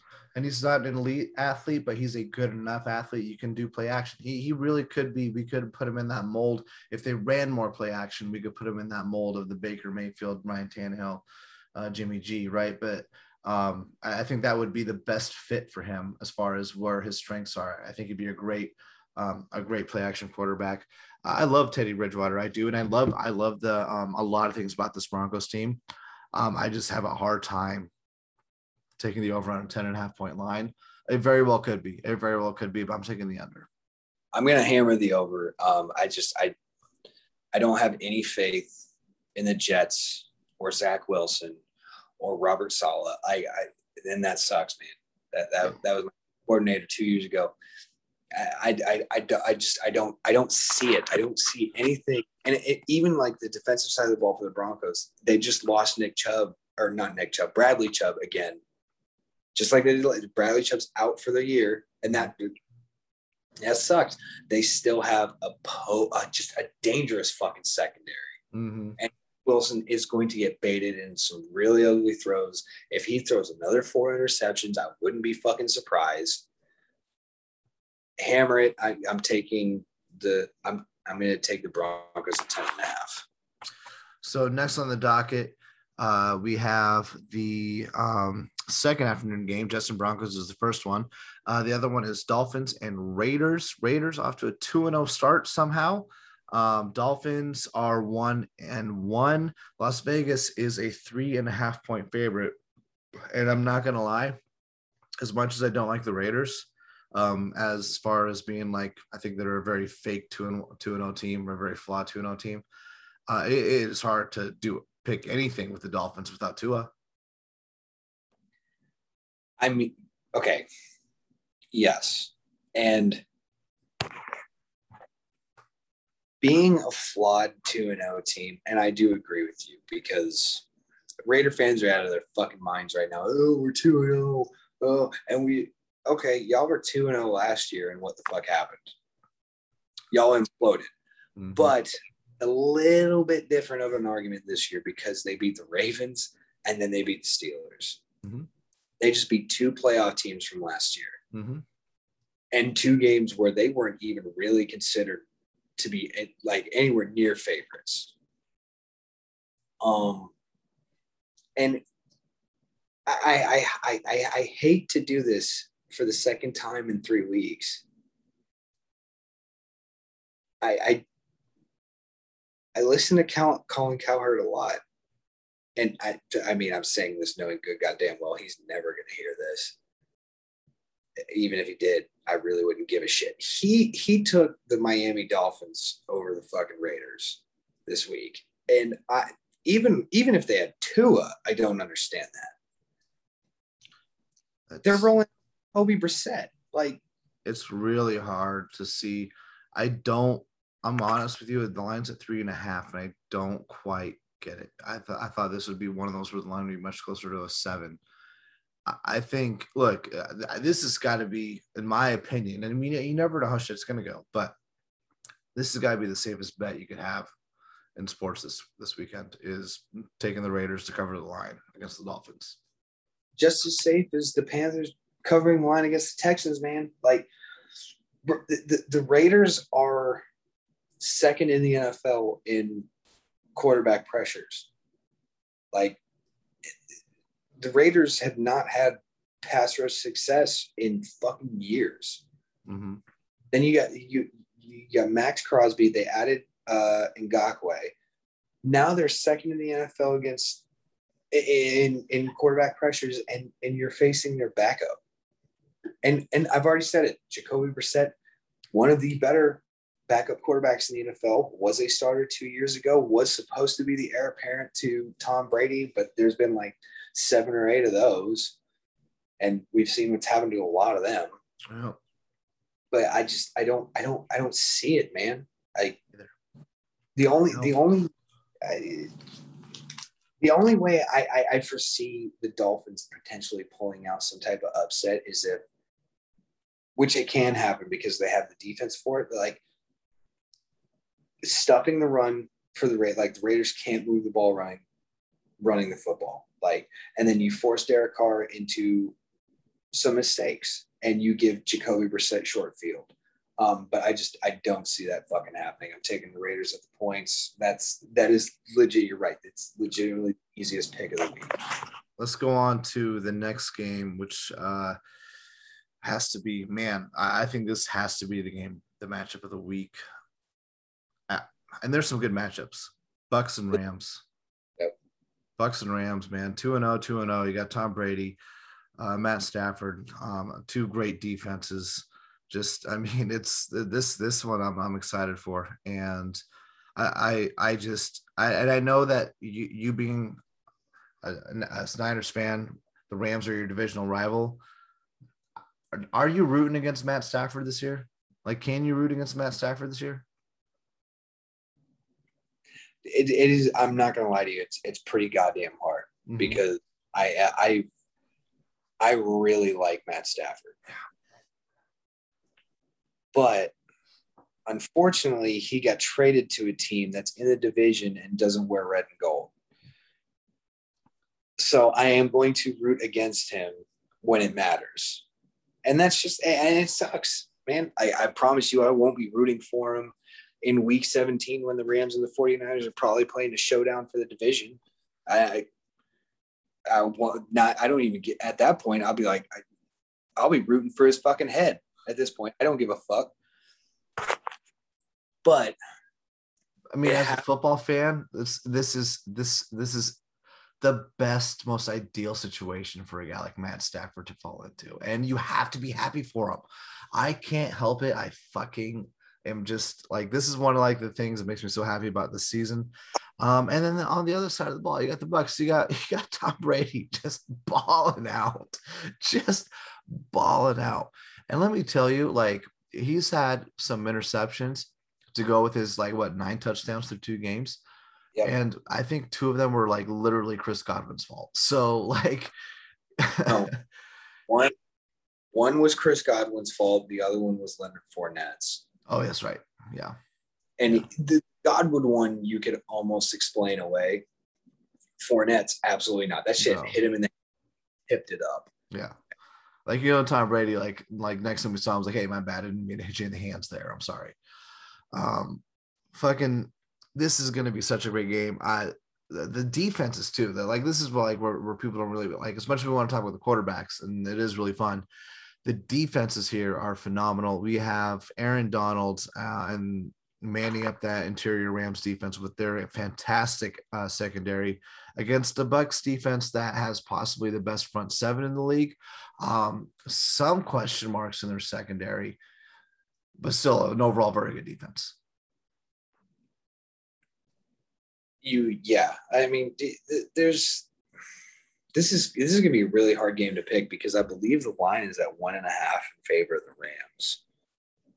If it has changed from this afternoon, Line is one and a half in Tampa Bay. in favor of Tampa Bay now. Correct. Correct. Oh. In favor of Tampa Bay. Uh, I'm honest. I'm, I'm a little bit surprised because they do have Tampa Bay does have some injuries to their secondary. Um, that there's so much to like on on both teams on both sides of the fucking ball. I'm going to take Tampa though. This isn't a Rams hater. This isn't a oh well i'm just going to pick against no if i was going to pick against all my divisional foes i would have picked the jacksonville jaguars to upset the fucking cardinals um I mean, I mean, ooh.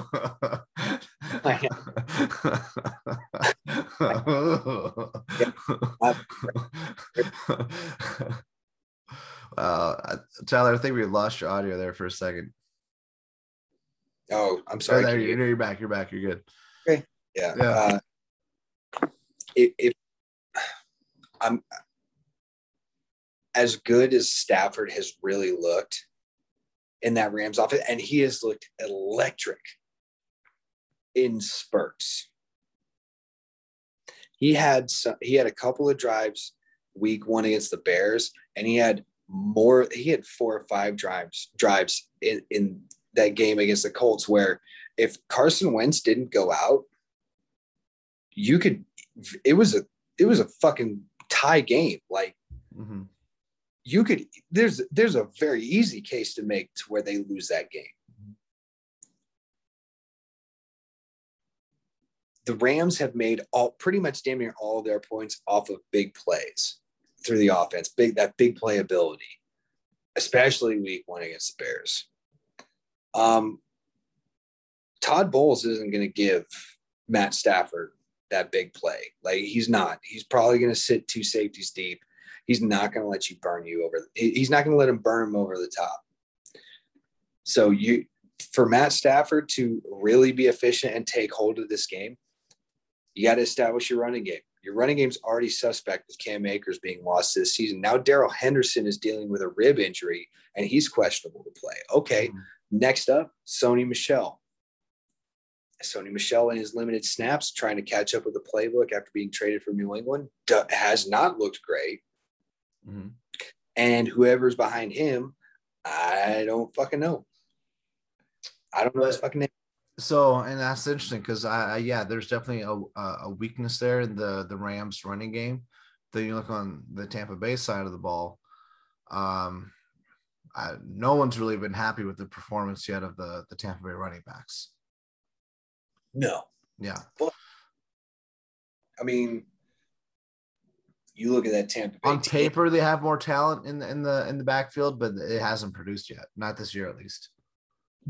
and you're right, but the Rams don't have a wide receiver three named Antonio Brown.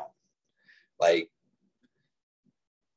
the Rams have Robert Woods has looked okay. Cooper look Cooper fucking outstanding. Yeah, With Cooper Kupp is damn near looked like the photo negative of Calvin Johnson.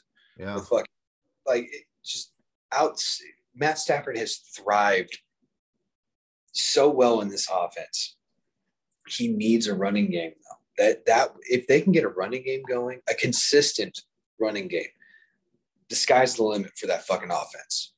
if you have to stack anybody in that box against Matt Stafford in a Yeah. play act with with a great play caller in Sean McVay, Yeah. oh, you're you're fucked. Someone's getting over the top on you. Yeah, it really is a shame Cam Akers went down this year. I think he would have been set up for a fantastic year. Um, yeah, it's and I think it would have helped Matt Stafford have an even better year.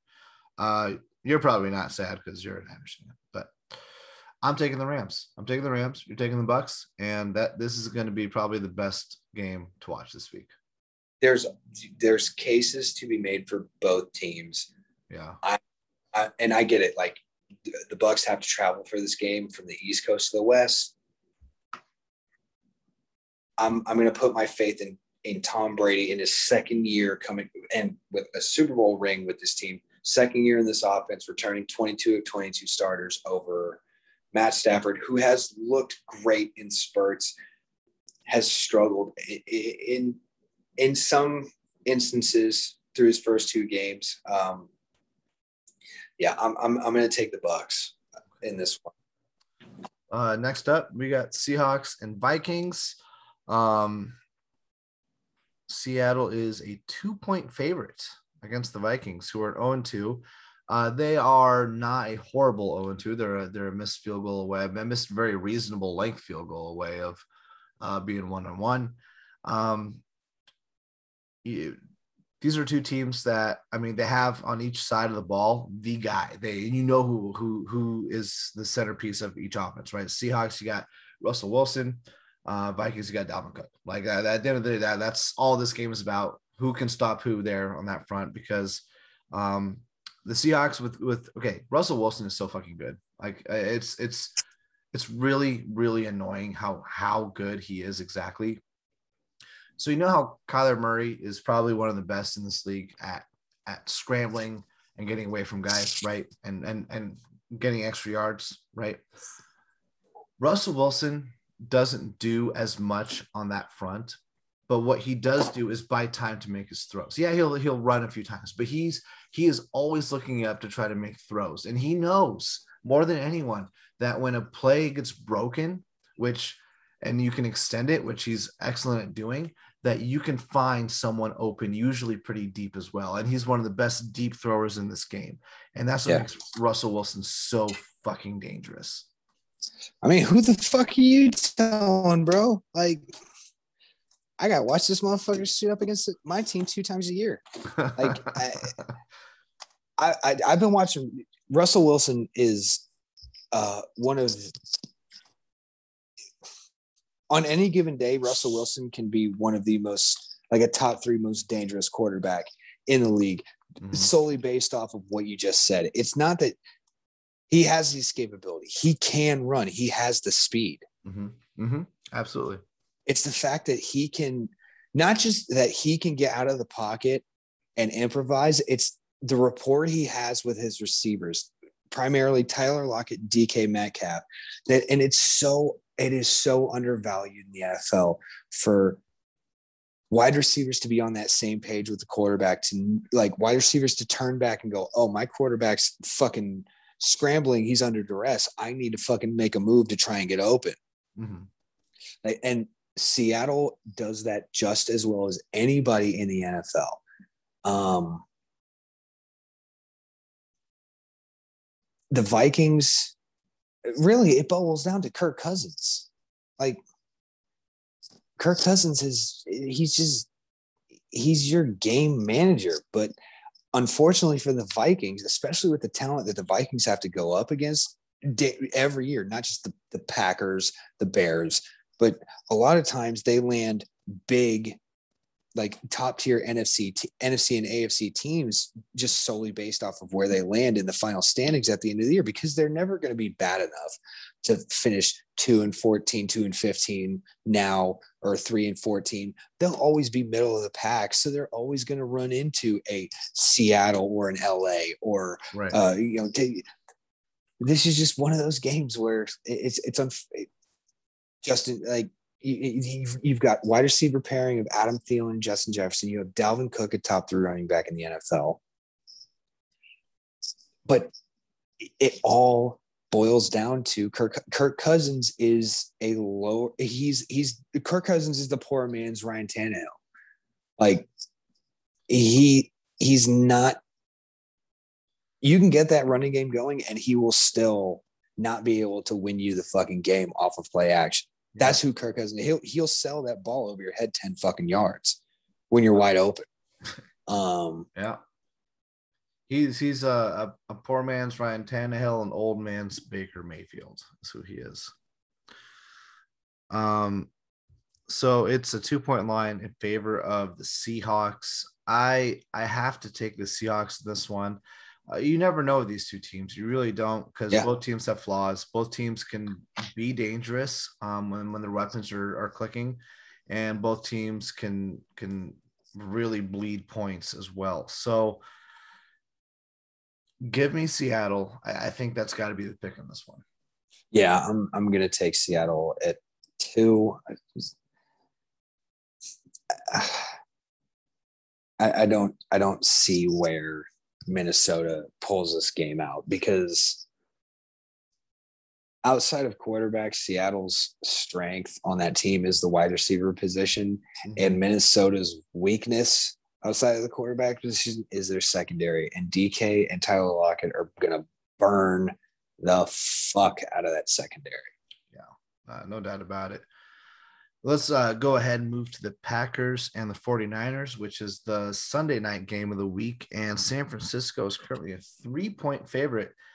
Um, Packers one on one start. Uh, Aaron Rodgers uh, doing his best impression of a homeless person trying to play football.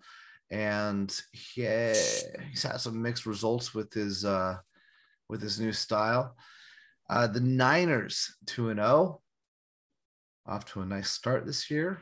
Very when did we when did we start basing quarterback efficiency off of their hairstyles? Uh, I mean, you you you Aaron ju- Rodgers you, went you like gave, straight like homeless no. guy slash '80s porn star. Like he you, went he went hard for that look. You judged me earlier based off of Antonio Brown kicking a punter in the face, and now you're going queer eye for I the straight a, guy off of his haircut. Made, made a quippy, oh quippy little, fucking quippy little joke. That's what I thought I oh did. Yeah, and much like most of your jokes, no one laughed, so oh. nobody returned re- received it as a joke. No one even acknowledged that humor had been attempted. I, I disagree. I felt felt like plenty of humorous content was applied. So so Niners. That's because you're a douche.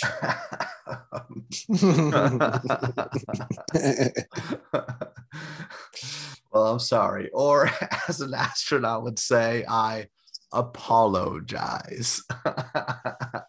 yes, and I waited until you were drinking and to, to make that joke so you couldn't stop me. I absolutely timed that. I'm so fucking pissed that you that's the second time you've dropped that fucking joke on me tonight. And I got to be honest, smashing that mirror in and just go ahead and taking out my jugular looks really good right now. Wow, got real dark real quick. So uh, again, I um, uh, up, up, up, up. I'm sorry. Oh my god, no. Niners, Packers. Uh, I, I Okay, so the, the Packers struggle with the Niners' uh, defensive schemes. they have for a while, and um, I don't. I feel like Aaron Rodgers is kind of in this weird space where he's not fucking trying that hard sometimes, and maybe it's lack of motivation. Maybe it's the beef with the Packers uh, or front office. I, I, I got to take the Niners. Yeah, I mean, to cover. To cover. It's three point line. Aaron Rodgers through two games has played one good half of football because if you watched any shred of the Saints game in week one, you p- people were legitimately thinking he was completely throwing it to try and get traded. Yeah. And then you watch week two, Monday night football against the Lions. He didn't look great in the first half, but second half kind of came. I mean, but it's the Lions. Like you should have dominated them throughout the entire game. Like, I believe it was only it, they had a three point lead going in a half. That's not good against the Lions. Mm-hmm. I have my concerns though, for the Sunday night matchup. The 49ers are very like the, the front four, the front seven looks really good again because majority of it's healthy.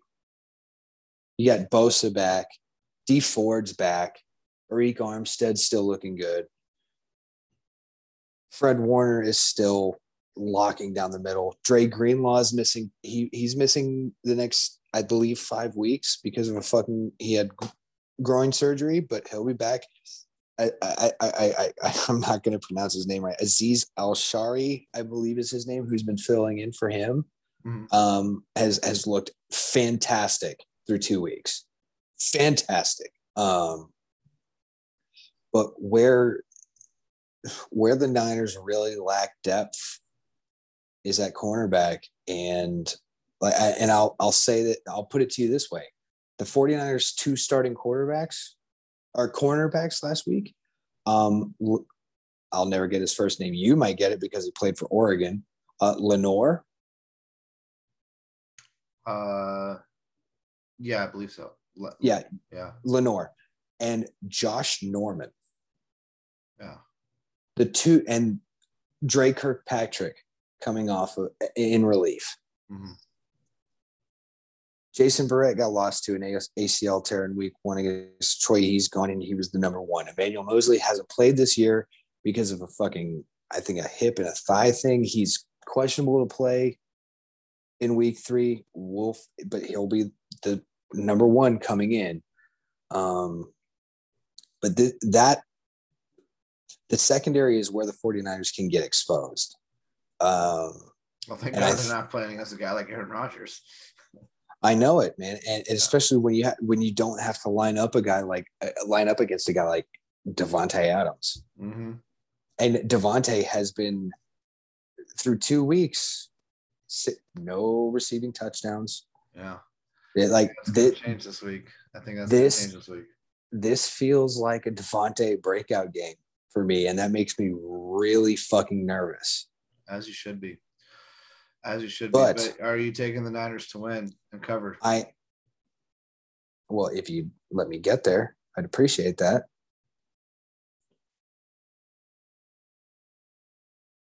The Niners have all of their offensive pieces outside of Raheem Mostert healthy. Garoppolo, as much as people, including myself, want to dog Garoppolo, Garoppolo's looked good outside of the first half of the Philly game. No turnovers. Oh, well, okay. No interceptions. He fumbled the first snap of the NFL season for the 49ers, but no interceptions. Yeah. That's that's not that's not like Jimmy Garoppolo. True. Um, Deebo's looked like an absolute monster, but that's gonna go away once Aiyuk comes back into form. No, they have George Kittle. And I would not be surprised if this Sunday night primetime game isn't like the full fucking showing my I'm gonna show my whole ass with my Trey Lance fucking packages. I would not be surprised. Trey Lance got a couple of snaps in week one against Detroit, got his first NFL touchdown pass off of his first career pass, didn't take a single snap against the Eagles. I wouldn't be surprised if this it like if the game plan is going Kyle Shanahan's way, if this isn't the week where Trey Lance comes in in his special special packages and shit like that. I the three point line is perfect. If it was four, I wouldn't take it. I think it's going to be a field goal game. It's three field goal decided game. It's three and a half. Fuck me. No, sorry, tears. it is three. Sorry, it is three. I was looking at the next. Okay. Game. Yeah. Then I'm going to take the 49ers at three. I think it's a field goal win for them. What they're lacking defensively, I think, will kind of be outshined outshined a little bit where how how bad the Packers are at running stopping the run. And in Kyle Shanahan's offense, you can pretty much pick up anybody and they'll average four yards a clip. Um, yeah, I'm going to take the Niners. I'm going to take the Niners to cover. That's not that's not biased because I made every fucking I made every counter argument for how the Packers could win this game. Eagles, Cowboys, Monday night game. Uh, Dallas three and a half point favorite, and it's so I do think Dallas is the better team here, and I think that the NFC East may not be as bad as we have been saying. I think, at least with the Eagles and Cowboys, I think there is definitely, and even even even Washington. Um, Jalen Hurts has looked good for the Eagles, and uh, Devonta Smith's looked pretty good. Um, week two was definitely a letdown for them, but Cowboys, on the other hand, their defense has forced six turnovers so far through the first two weeks. Um, is that sustainable? I don't know, but their defense has been something that wasn't last year, which is not horrible. And uh, that's with with the offensive weapons Dallas has, um, passing game, run game, quarterback everywhere, offensive line. Like there, there, there's very little weaknesses on that offense um, you have to you have to think that that defense is just good enough to make Dallas a team to be considered a solid team this year. Give me Dallas. I was with you all the way up until the end. Dallas is a solid team this year in the NFC East. Sure. They're in no way, shape, or form any way a threat to any other playoff caliber team in the AFC. I'm not even gonna fucking I'm not even gonna talk about the AFC. I do agree with you. With a healthy Dak Prescott and the and the offensive weapons they have, they're 100% contenders to win that to win their division, as they should be every every single year with Dak Prescott healthy. Mm-hmm. Um, I, I I'll be the first to tell you I'm surprised with how the Eagles came out in the first two weeks because everybody, including I, myself and I believe you, like we expected this Eagles team to be in contention for the number one overall pick next year. Mm-hmm. And they came out week one, secured the dub, and absolutely drubbed the Falcons on both sides of the ball. Mm-hmm. And then even in a loss to San Francisco, like that defense it was a it was a defensive slugfest. Like that first, I, I I will admittedly be able like tell you I didn't get to watch most of that game because I was on a plane to Michigan. The only the only part of the game I got to watch was the touchdown drive at the end of the first half for San Francisco, and that's because I was waiting on my shit at baggage claim and I had it pulled up on my phone. Um,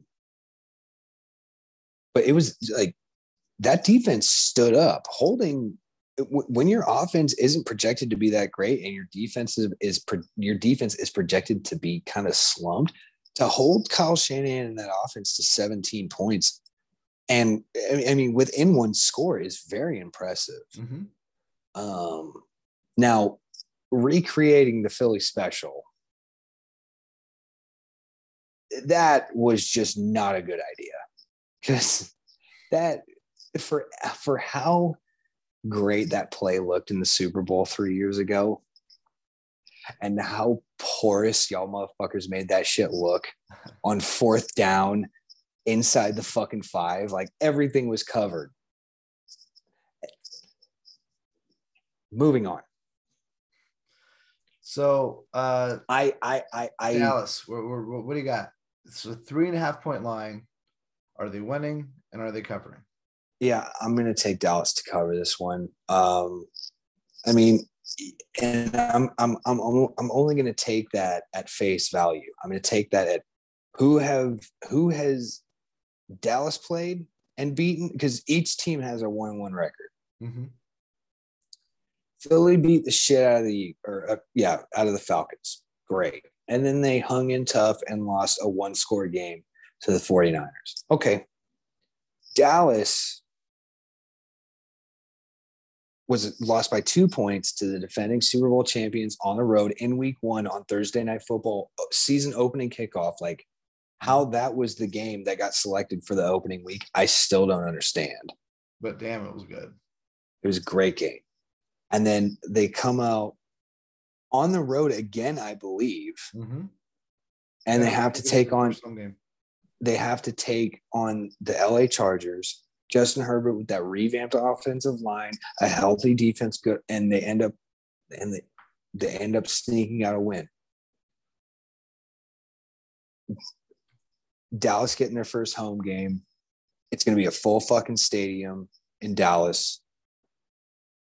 I, am going to take Dak Prescott and the Dallas Cowboys to win this. Probably, I'm going to say if the line was at seven, I would still take it. If it was at 10, I would move away from it. But I do, I could very well easily see this being a 10 point line.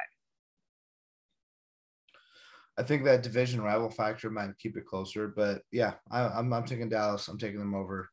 Um, there, there are just too many weapons on that Dallas offense. It is insane. And CeeDee Lamb, by the way, can we talk about CeeDee Lamb? The, the play that he made where he made that catch, ran across the field, was about to get tackled, pitched a lateral to Zeke, and Zeke was able to get all the way down in the five. One, okay, that guy that is a receiver who is in a major offense where he's competing with a bunch of other really talented guys for touches and, and stats, and stats matter to these guys. Um, when you mm-hmm. pitch it off like that, you lose the stat. Like that, that, that, that was a, a, a, a play for Zeke stats. And he just self, like, he just like saw the opportunity uh, on the impromptu and did the, like, did an amazing play. Um, but not just that, just the cut he made to get open to make that, to extend that play to begin with uh, CeeDee Lamb is something else. He is wow. He is he is incredible, really good. So I, I just think that the Cowboys have too many weapons um, on offense to keep this one from being super close. Yeah, I, I, I, I mean, I'm I'm all in on Jalen Hurts as as a fantasy fuck quarterback this year. I, I believe he'll finish top ten. Um, that being said, I mean, I I I traded him to you in our in our fucking money league mm-hmm. through the off season, and then I just traded him away in my other money league. Um, but I mean, both deals were, I mean, I couldn't turn either deal down. They were very good, but I think Jalen Hurts will. Well, I think he'll keep it close with his legs. I just like Darius Slay in that secondary will lock down either Amari Cooper or CeeDee Lamb, probably flip flop. But I just and and, and can, uh, I'm sorry, we're talking about can we talk about Tony fucking Pollard oh, yeah. is is stealing snaps away from Zeke at Absolutely. an aggressive level. Absolutely. Um, there was a Dallas running back that ran that guy over 100 yards rushing and a touchdown, and that was Tony Pollard. Uh, Zach, Tony- Zeke still had a decent game. Like he still had yeah. a nice game. Um, but yeah, I think if you're a Zeke fantasy owner, you got to be nervous about that because um, Dallas is and and I, okay, I'm gonna be as much as we want to like be like, oh, like what Tony Pollard's doing. Zeke is the unquestioned number one there, and he's going to continue to be the number one. However, what he isn't, I don't think any anymore, is that um that cow bell like yeah, he, he's, he's not the bell cow. Uh, yeah, they are now giving the backups enough touches that it's going to cut into his volume um, in fantasy. Well, I, I mean, I don't even think he he lost the bell cow argument last year. I think he's losing that like solidified RB one status this year, and he's losing it quickly because Tony Pollard's getting a lot of involvement, not only the run but the pass game as well. Mm-hmm. Like, I mean, you grabbed Zeke in the first round you got to start him. Like you don't have a fucking choice because I, but at the same time, like, it, no, and that and that's what sucks because people are just like, well, look at Tony Pollard. Like, he's, I mean, he's putting up big numbers as as as, as his backup. Do you think that the the Cowboys are going to move on from Zeke after this year? Like, who the fuck's going to take him? Not just with his declining stats, but you think about the cap hit they would have to absorb by cutting him, mm-hmm. or the um, the atrocious fucking contract that any other team would have to take in a trade. Like Zeke is the highest paid running back in the NFL, and he does not deserve it. Yeah, no, he's not been uh, anywhere near the best running back in the league, and oh yeah, yeah, you can't even compare him to a Derrick Henry or a Christian McCaffrey. He's not even he's nope. not in the same tier, not at all. Um, that that being said, um, Zeke hasn't like he hasn't looked bad. He hasn't looked bad this year. He's looked better than last year, and he's looking a little quicker, a little leaner. Um, I think he's realized that he can't bulldoze guys anymore. Like he's just not the bulldozing running back in this league. And so I think he's trying to make his game a, a little bit more um, centered around being able to make those uh, uh, one, one cuts at least. So, so we'll see. But regardless, I mean, Dallas has to be favored to win this. Yes. And as far and as far as Zeke not being able to boot, I'm all about people trying to adapt their game, especially like if you got Zeke in every other league except my other money league, I'm pulling for Zeke to try to be able to turn it around because I, I, I he is a good running back. Mm-hmm. Unfortunately, him recognizing that he can't bulldoze people anymore, uh, that's where he made his fucking money in college and his first two years in the NFL. Mm-hmm. Like, if you can't do that anymore, then it's going to take a drastic fucking shift in your running style. And yeah, he looks quicker in the first two weeks. Is that's with a, a significantly different different snap split share between him and Pollard. And will he be able to, to sustain that for 15 more games? That's that's really the big questions being left on the fucking table. Indeed, we'll see. We shall see. Um, but yeah, I think that that is all the games.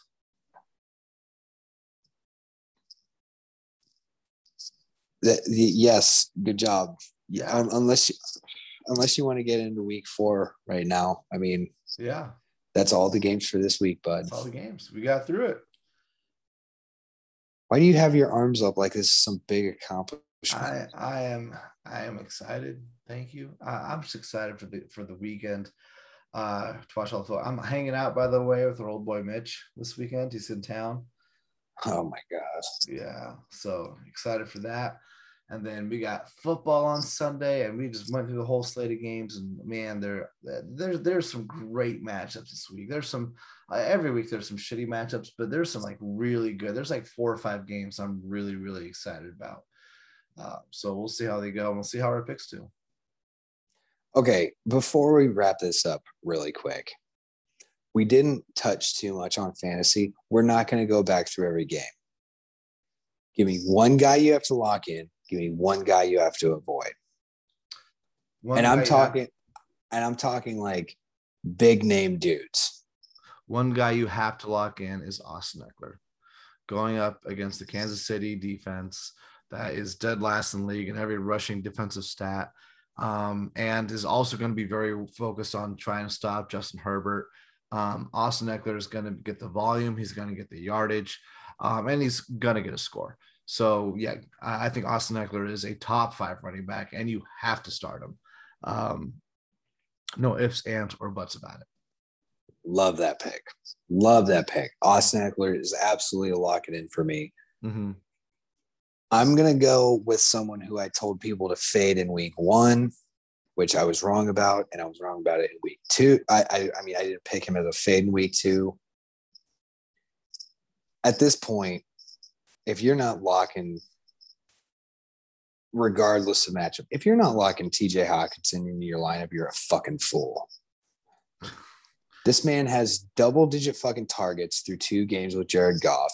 Jared Goff was the same guy who made Gerald Everett and Tyler Higbee fantasy relevant because under duress, he's going to look for his tight ends. Mm-hmm. And he doesn't have tight ends, plural, in Detroit. He has Tyler, er, he has TJ Hockenson.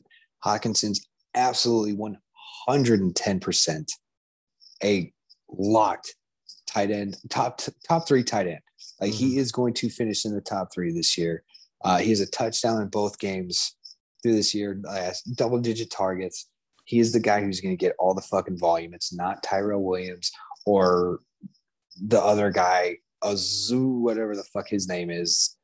Like, Hawk is going to be the guy that gets you the volume. He's going to get you the points. Lock him in every single week if you're not already. Absolutely. Um, yeah, absolutely. Uh, he is he, he is a great pickup uh, in football this year, and it was it was really uh, depressing that he was a keeper from from the previous season in our keeper league. Sure. Um, I would have, yeah, definitely would have targeted him early. Uh, so going into uh, my fade, uh, my fade of the week for someone who who is a truly a top uh, top tier fantasy player has uh, got to be Allen Robinson against that Browns defense with a rookie quarterback. I just this isn't again. I think um, PPR he might he might still get a decent floor, but uh, especially if you're in a standard format or half PPR, I, I he's very boomer bust with the touchdown. I mm. am staying away from him um, this week. Yeah, I mean, you and I touched on it earlier mm-hmm. that he is legit. It's a boomer bust on the touchdown this week because uh, I just don't see it, especially with Justin Fields making his first his first career start could not really come against a worse defense mm-hmm. for him, and especially with how he struggled against a really bad Bengals defense. Who knows? He could show us up. We could be fucking wrong. That's football, man. I'm going to fade somebody in our money league who I have no choice but to fucking start. And it really pains me to stay to say it. But if you have a better, I'm and I'm sticking at the tight end position. If you have a better, I said last week to fade Rob Gronkowski because he finished week one with like 90 receiving yards and two yeah. touchdowns. Yeah. And I said, I said, fade, fade Gronk. There's too many mouths to feed in that offense. I don't see him putting up two touchdowns again. And then, sure as shit, in the first quarter, he had two fucking touchdowns. Uh, you're gonna fade Rob Gronkowski. He's not scoring two touchdowns every week. And the Rams have the Rams have need to. He only needs to score one to have his tight end. If he scores I, one, he'll he'll he'll be good. I get it, but here's the problem: the Rams have the Rams were the number one defense last year. Mm-hmm. They have eh, Rob Gronkowski's touchdowns have come within the 20 yard line. It's not like he's getting 40, 50 yard touchdown receptions like he was getting in New England. Mm-hmm he's getting them within the and I believe only one of those four touchdowns have come within the 20. The others, the other three have come within the five. I don't foresee Gronk. I, I would love to be wrong because I have to start him in our money league. I don't have any other option. But I, am surprised you didn't pick Edwards-Helaire. I thought you were going to go Ed, Edwards-Helaire with your pick. No, you you should be fade. I've faded Edwards-Helaire halfway through last season. Hmm. And that hasn't changed. It's only gone. It's it's only gone down. Yeah, yeah. But but but I'm I'm merely speaking off of like Gronk has been the top tight end two weeks in a row. Give me a sleeper pick. You got a sleeper pick? I got a sleeper pick. Go ahead. AJ Green. AJ Green no, has been no, surprisingly no, productive. He's going against the Jags. Um, AJ Green. AJ Green is my sleeper pick. I think he is going to be a sneaky good uh, wide receiver flex play. Um, yeah. No. Okay. I'm going to take someone from the exact same offense then. And it's going to be Christian Kirk. Week don't don't you don't. You know, he had a great he had a great week. He had a great well, week one. Yeah, yeah. You know who and else then, did? AJ Green. There's enough mouths to feed in that offense. AJ Green did not have a good week one or a week two. Pull it up. I'm I, I'm I'm go ahead. week one, week one, DeAndre Hopkins had two receiving touchdowns. Christian Kirk had two receiving touchdowns. Week two, DeAndre Hopkins had one receiving touchdown. And Rondale Moore, I believe, had over 100 yards and a wide receiving touchdown. A lot of people are. good week too. What did he do? He had a touchdown, 44 yards. Okay, that's. I mean, that's not horrible for flex appeal, but in a in a game where it's going to be probably decided by the first half. I would not be surprised if they're going away from the fucking passing game pretty early is in the second is- half. That is a danger, right? That is. I'm going to go with Christian Kirk over Rondale Moore, and Rondale Moore is the big free the the the waiver wire pickup this week because oh he had over 100 yards and a touchdown. Oh, he's the guy. Well, no, the week before it was Christian Kirk. Christian Kirk was the fucking guy. Let let's bounce between it. Throw Christian Kirk in your fucking flex this week over Rondale Moore, and let me not be wrong. Okay. All right. Well, I love your passion. What else we got? Is that I think that's everything, right? That's it, man. That's it. That's it. It's a wrap. You, you excited for these games? Absolutely, man. You gonna be able to watch them in fucking Michigan? well, you know, I mean, this is Amish country, and you know, there's not great. You know, the TV pro- pro- provider's not great. It's just a, it's just a guy on the on the roof holding up a, in, intent. Yeah, dude, it's this isn't a third world country like I was in Romania. Well- This, Have you heard of Flint? I'm nowhere near Flint. I'm good. No, like I'm I'm gonna have I'm gonna have whatever local game has popped up on the TV. I'll have the red zone on my phone. oh, okay. Yeah, I'll, I'll be fine, man. I'm I'm I'm super excited for football. It's another week of great fucking football. I'm still fucking pissed that my picks from last week still aren't gonna fucking count because I knocked it out of the park, and I believe you deserve you deserve Fs across the board, and all mine should count. Why? Because I didn't make any picks. That's not very fair. Okay, well then you get incompletes, which are still Fs. And I mean, you're the fucking teacher, sir. Um. So all right. So let's not, and then just go with that. Well, that's not fucking fair. I I put in the work, man. You don't understand how You hard it did, is but to. you, t- do you understand how like crazy my weekend was last weekend? yeah, we're all right. We're gonna go with crazy as we mouth stutter over what word we really wanted to use. Dap, dap, dap, dap, dap.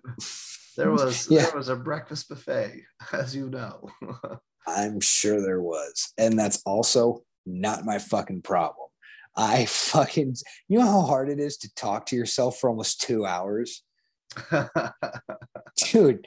It's I got like 45 minutes in. I like, and I even I don't even want you to count it. I want you to listen to that because I hit a wall at like 45 minutes or an hour in where I was just like stammering to myself, not even about fucking football. I was, I literally just like start talking like, you know how fucking hard it is just sit here and talk to yourself about fucking football.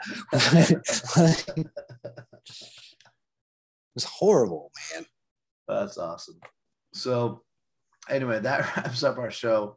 We'll be back next week. Uh, until then, good luck to your fantasy teams and enjoy another great week of football. Y'all have a great night. Do I get a send off? No. Go for go for it. Okay. All right. Um, Great enough. Fuck you. Hold on. Shut up. Shut up. Shut up. buddy. Um, it was it was great to do a podcast with you. This is much easier when I have somebody to talk to. Uh, Colin Cowherd, you're a fucking cuck. And yeah, good luck to everybody's lineup except anybody in any one of our leagues. Absolutely. All right, y'all. Take care and good luck. See you, Tyler. Bye bye. Bye.